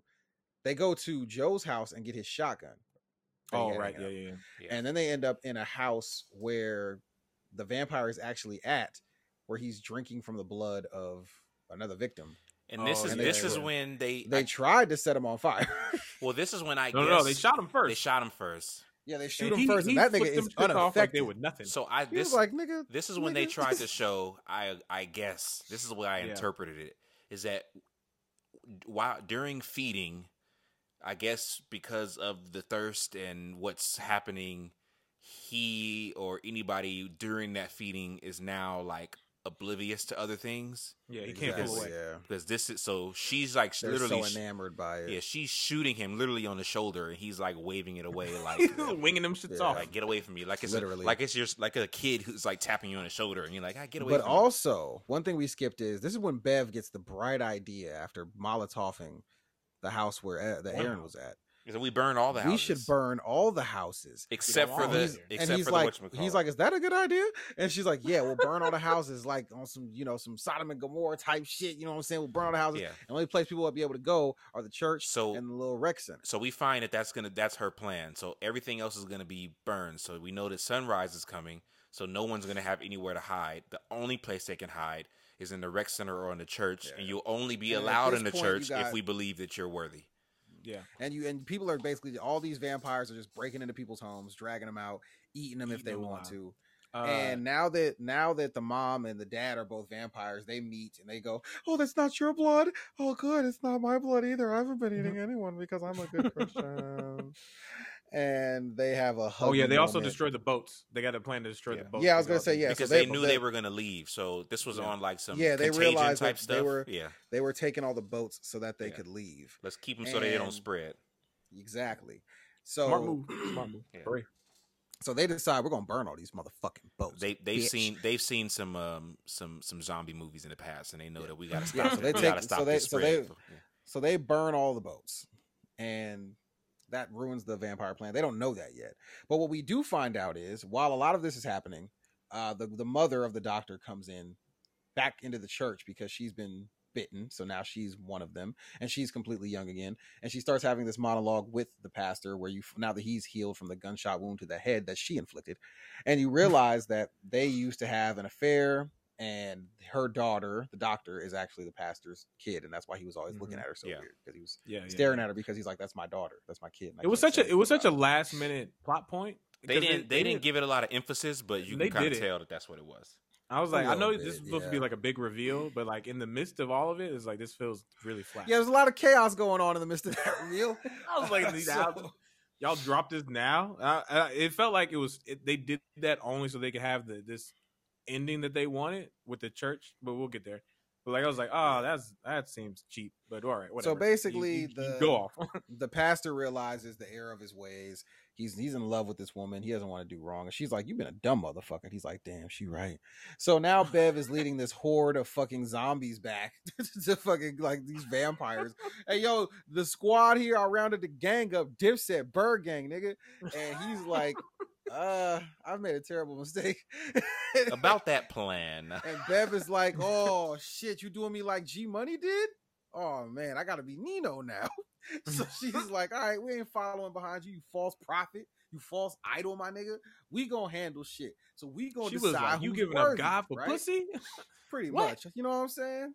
You know what I'm saying? It's J O B. so he Jesus goes back. Bitches. Then he goes back in the church, and like anybody else who wants to come with me, you can Well, come yeah, because church. when Yeah. because they basically at the rec center, all the people are going towards the rec center, and she says, you know, like, hey, only the people who are worthy are getting in. And she's like, who is this dude? He's like, oh, this is guy who was always nice to me. You know, Trevor's like, this, this guy's always nice to me, and he's over here crying like, oh man, I killed my wife and, and my kids, kid. yeah. And Bev is like, well, if you would have been coming to mass, my nigga, with your kids, you might have some livelihood for your family right now, B. You ain't worthy of being in here. You never came to the church, you Take a- bitch ass nigga. Take a hike. So she's like, "You gotta go," and this poor man Kick crying his eyes out. And Cher's like, "Come on, man!" And so the pastor says, "Nah, man, y'all could come into the church.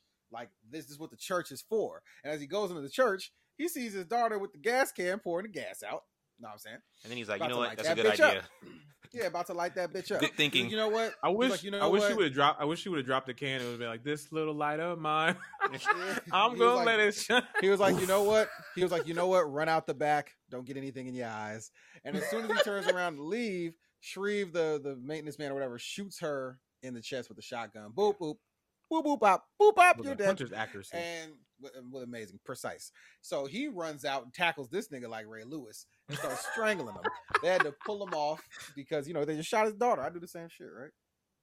Uh, and they had to pull him off. They try to. He tries to like cut his wrist to revive her, and she spits out She the blood. spits out. like, She I don't doesn't wanna- swallow the blood. oh, I don't what wanna- a I powerful don't scene. That was of a good scene. Yeah. Like, I don't that want. was very I scene. don't want your damn I don't blood. want. I don't want your damn dirty monkey blood. and so he's, she spits it out, and she dies right there. So he carries out her body because they're gonna take it to this place that she loved when she was a kid.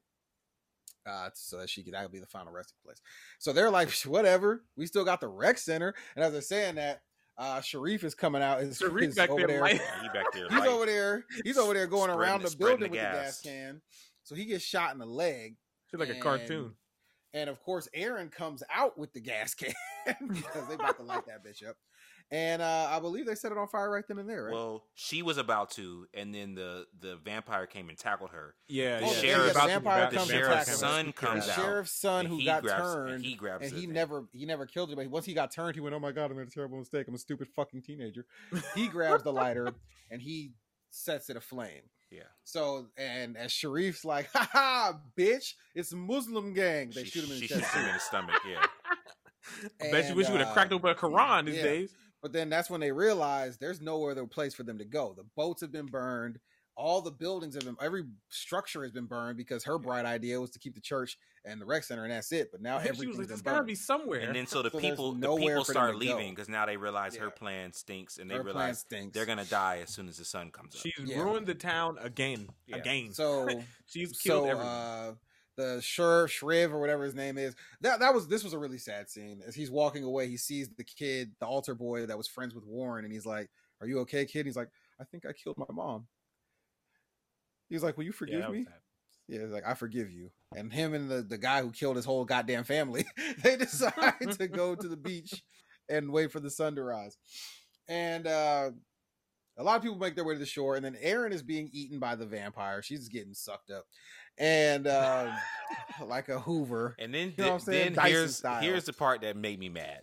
Yeah, Yeah, was- this, was this really broke. This broke this was everything. really, really stupid. So, So, now she's like imagining starts- a conversation that she's having yeah. with Riley Well- again. well, one- No, no, no, well, no. one- We yeah, got to talk about the knife. The knife cutting. Yeah, Yes. she grabs a knife. She grabs the knife that she had from when they were originally going to defend themselves, and she starts just cutting through the the soft tissue of the wings. Um, of Look, my man, my man got up and said, "Ow!" And then she was, she grabbed the back of that nigga neck. And She was like, "No, no, come back here, baby." but remember, they tried. Oh yeah, they she, tried she to, did the yeah. she hit him with the don't pull out move. yeah. So she, she, she so as he as she as he was like, "Hey, yo, you cutting my wings, B?" And she was like, nah, nah, But remember, they set this No. up by he was getting shot while he was eating, Right, and the yeah, bullets yeah, didn't yeah. Matter. didn't So. Yeah, so bullets didn't matter. So she Yo, was he- just, like, she was slowly ripping the fuck out of his shit. all in his wing cavities. And while she's doing that, there's this super long fucking monologue about how now I think when I die, I just become I a turn into celestial being. I turn into the universe. I'm like, man, if you don't get the fuck Yo, out the of that here, problem with monologue is- lasted for like ten minutes. That was like at least a six minute monologue. And I was like, yo, yo, I was this like, yo, Well, please first- die, So before this happens, please. I think right before this happens, the the the people start to sing a hymn. Yeah, and yeah, they start singing it around the parents. as the hymn is happening, the two kids make their way to like this last boat, and they're going off. Um, they're in the water. My man, my man Ali and his dad, they make it to the beach, and then so he starts to pray. They decide to start doing a prayer. Yeah. You didn't want to do that prayer earlier, Ali. You little monkey face punk boy. I swear. and then and then as people are singing and these things are going, and worst people character on the are yeah, show. people are hugging and they're realizing that this is the end. Then it flashes to this conversation now that she's having with with uh, with Ryder. And she just laying And there sh- bleeding out. and at that now point. the apparently- fucking angel already the the demon the, the fucking vampire already left. She's just laying Yeah. there having And this so whole now, discussion uh, about the stars. and apparently, she she's now also an atheist, or she lost her yeah her she no conviction longer or whatever. Believes, yeah, she just believes that we just be, we become one with the universe. Which is when I which is when I text LA and I was like, yeah. So the guy who wrote this hates hates Christianity. That's what I that's what I Yo, gather. no, from he this. hates. He's he's super. He's he's not a fan at all. He's Which, not- let and that's why I watched the Chris Stuckman review. And if you know, you guys, I don't know if you guys know about Chris Yes. Stuckman at all. Yeah, Yeah, yeah, So you guys know about his past religiously, right? Yeah. yes. I've heard about like it. he Yeah. was raised in a cult. Did so? You, oh, you didn't watch the video? He No. did like a whole hour video about him leaving, being a Jehovah's Witness, and how doing that video was gonna. He probably never speak to his family again. It was Yeah. crazy. Obviously, I can relate to that video with my family being on my mom's side. It's all Jehovah's Witness. So I was watching that video, like, damn, this is this a lot of it's true and a lot of it's crazy. It's some creepy shit. Uh, so I was like, damn, this is wild. But I was like, so of course, Chris Stuckman, like, I can relate to the show heavily, and I was like, yeah, you got to relax, B.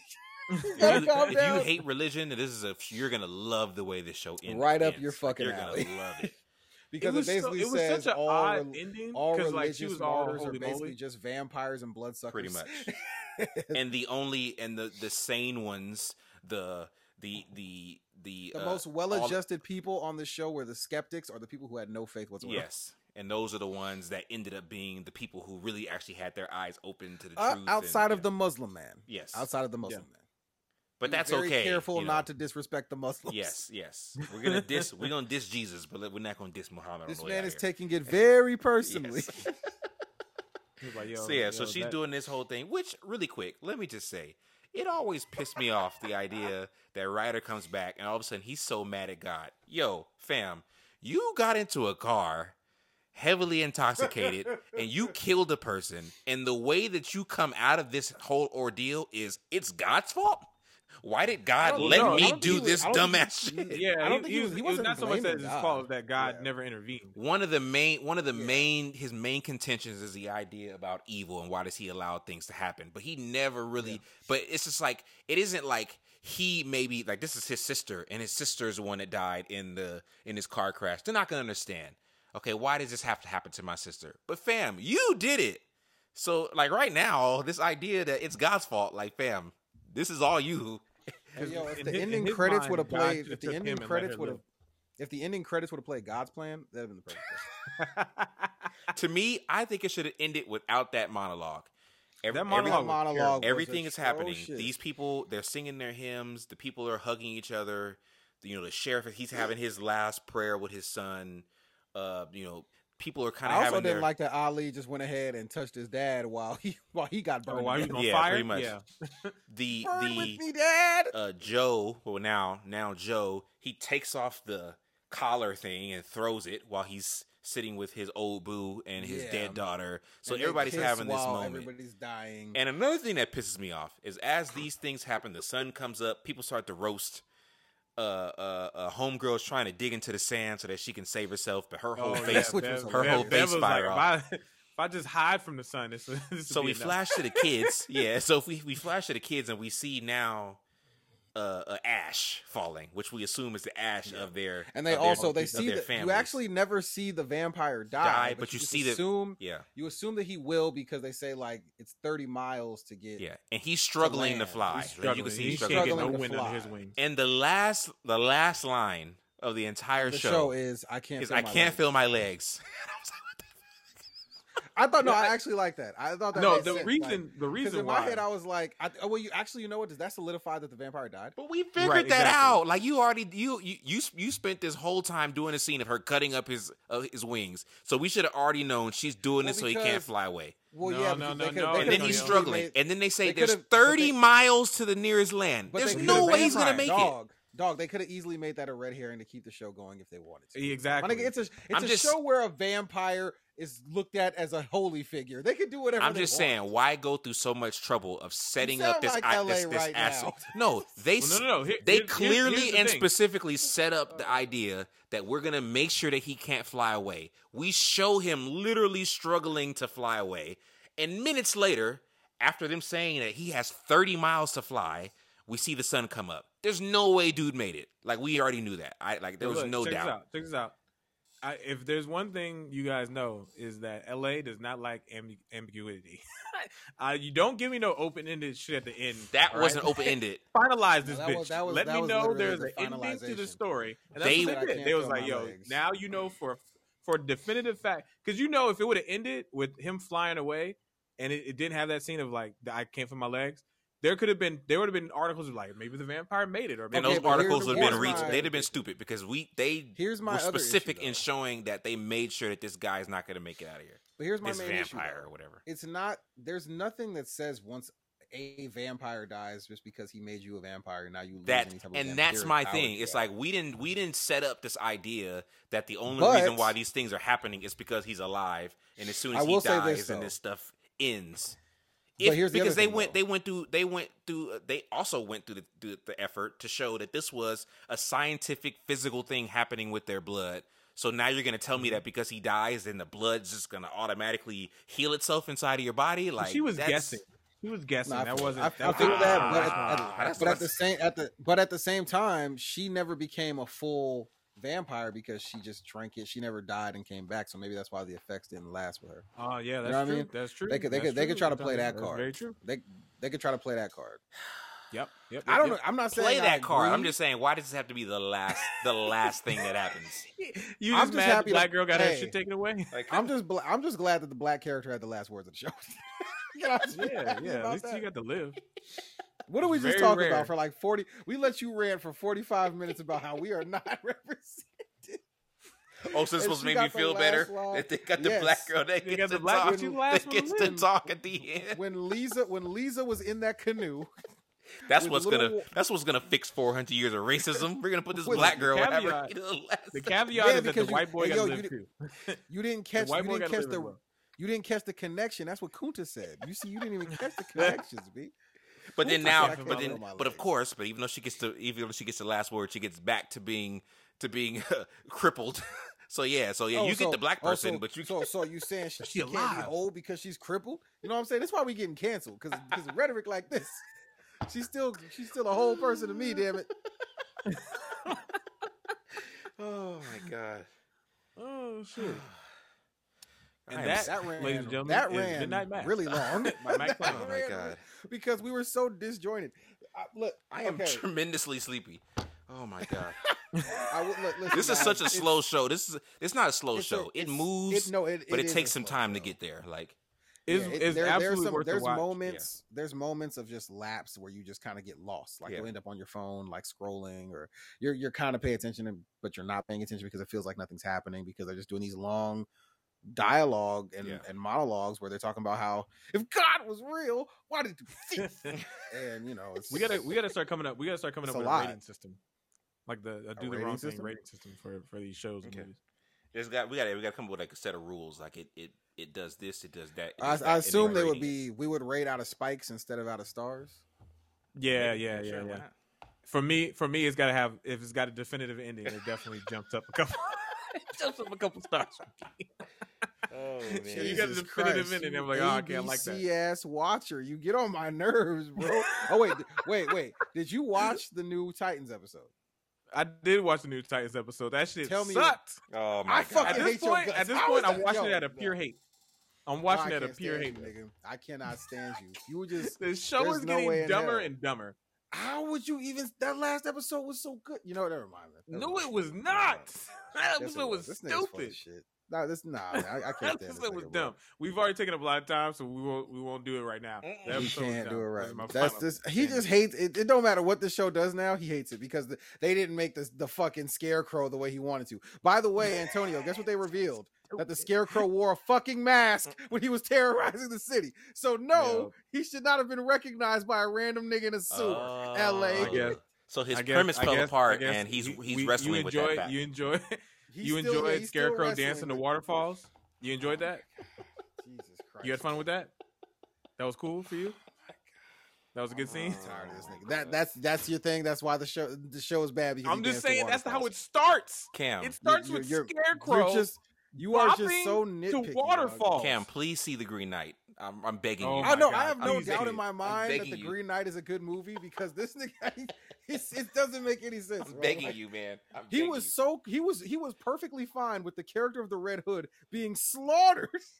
But as soon as Scarecrow didn't fit his narrative, the show is now horrible and it's going downhill. As soon as that happened, and now he's only watching it Show- out of the out of spite. The show's and bad. now he's just showing he's watching out of spite because the Scarecrow didn't fit his narrative, and now the show's horrible.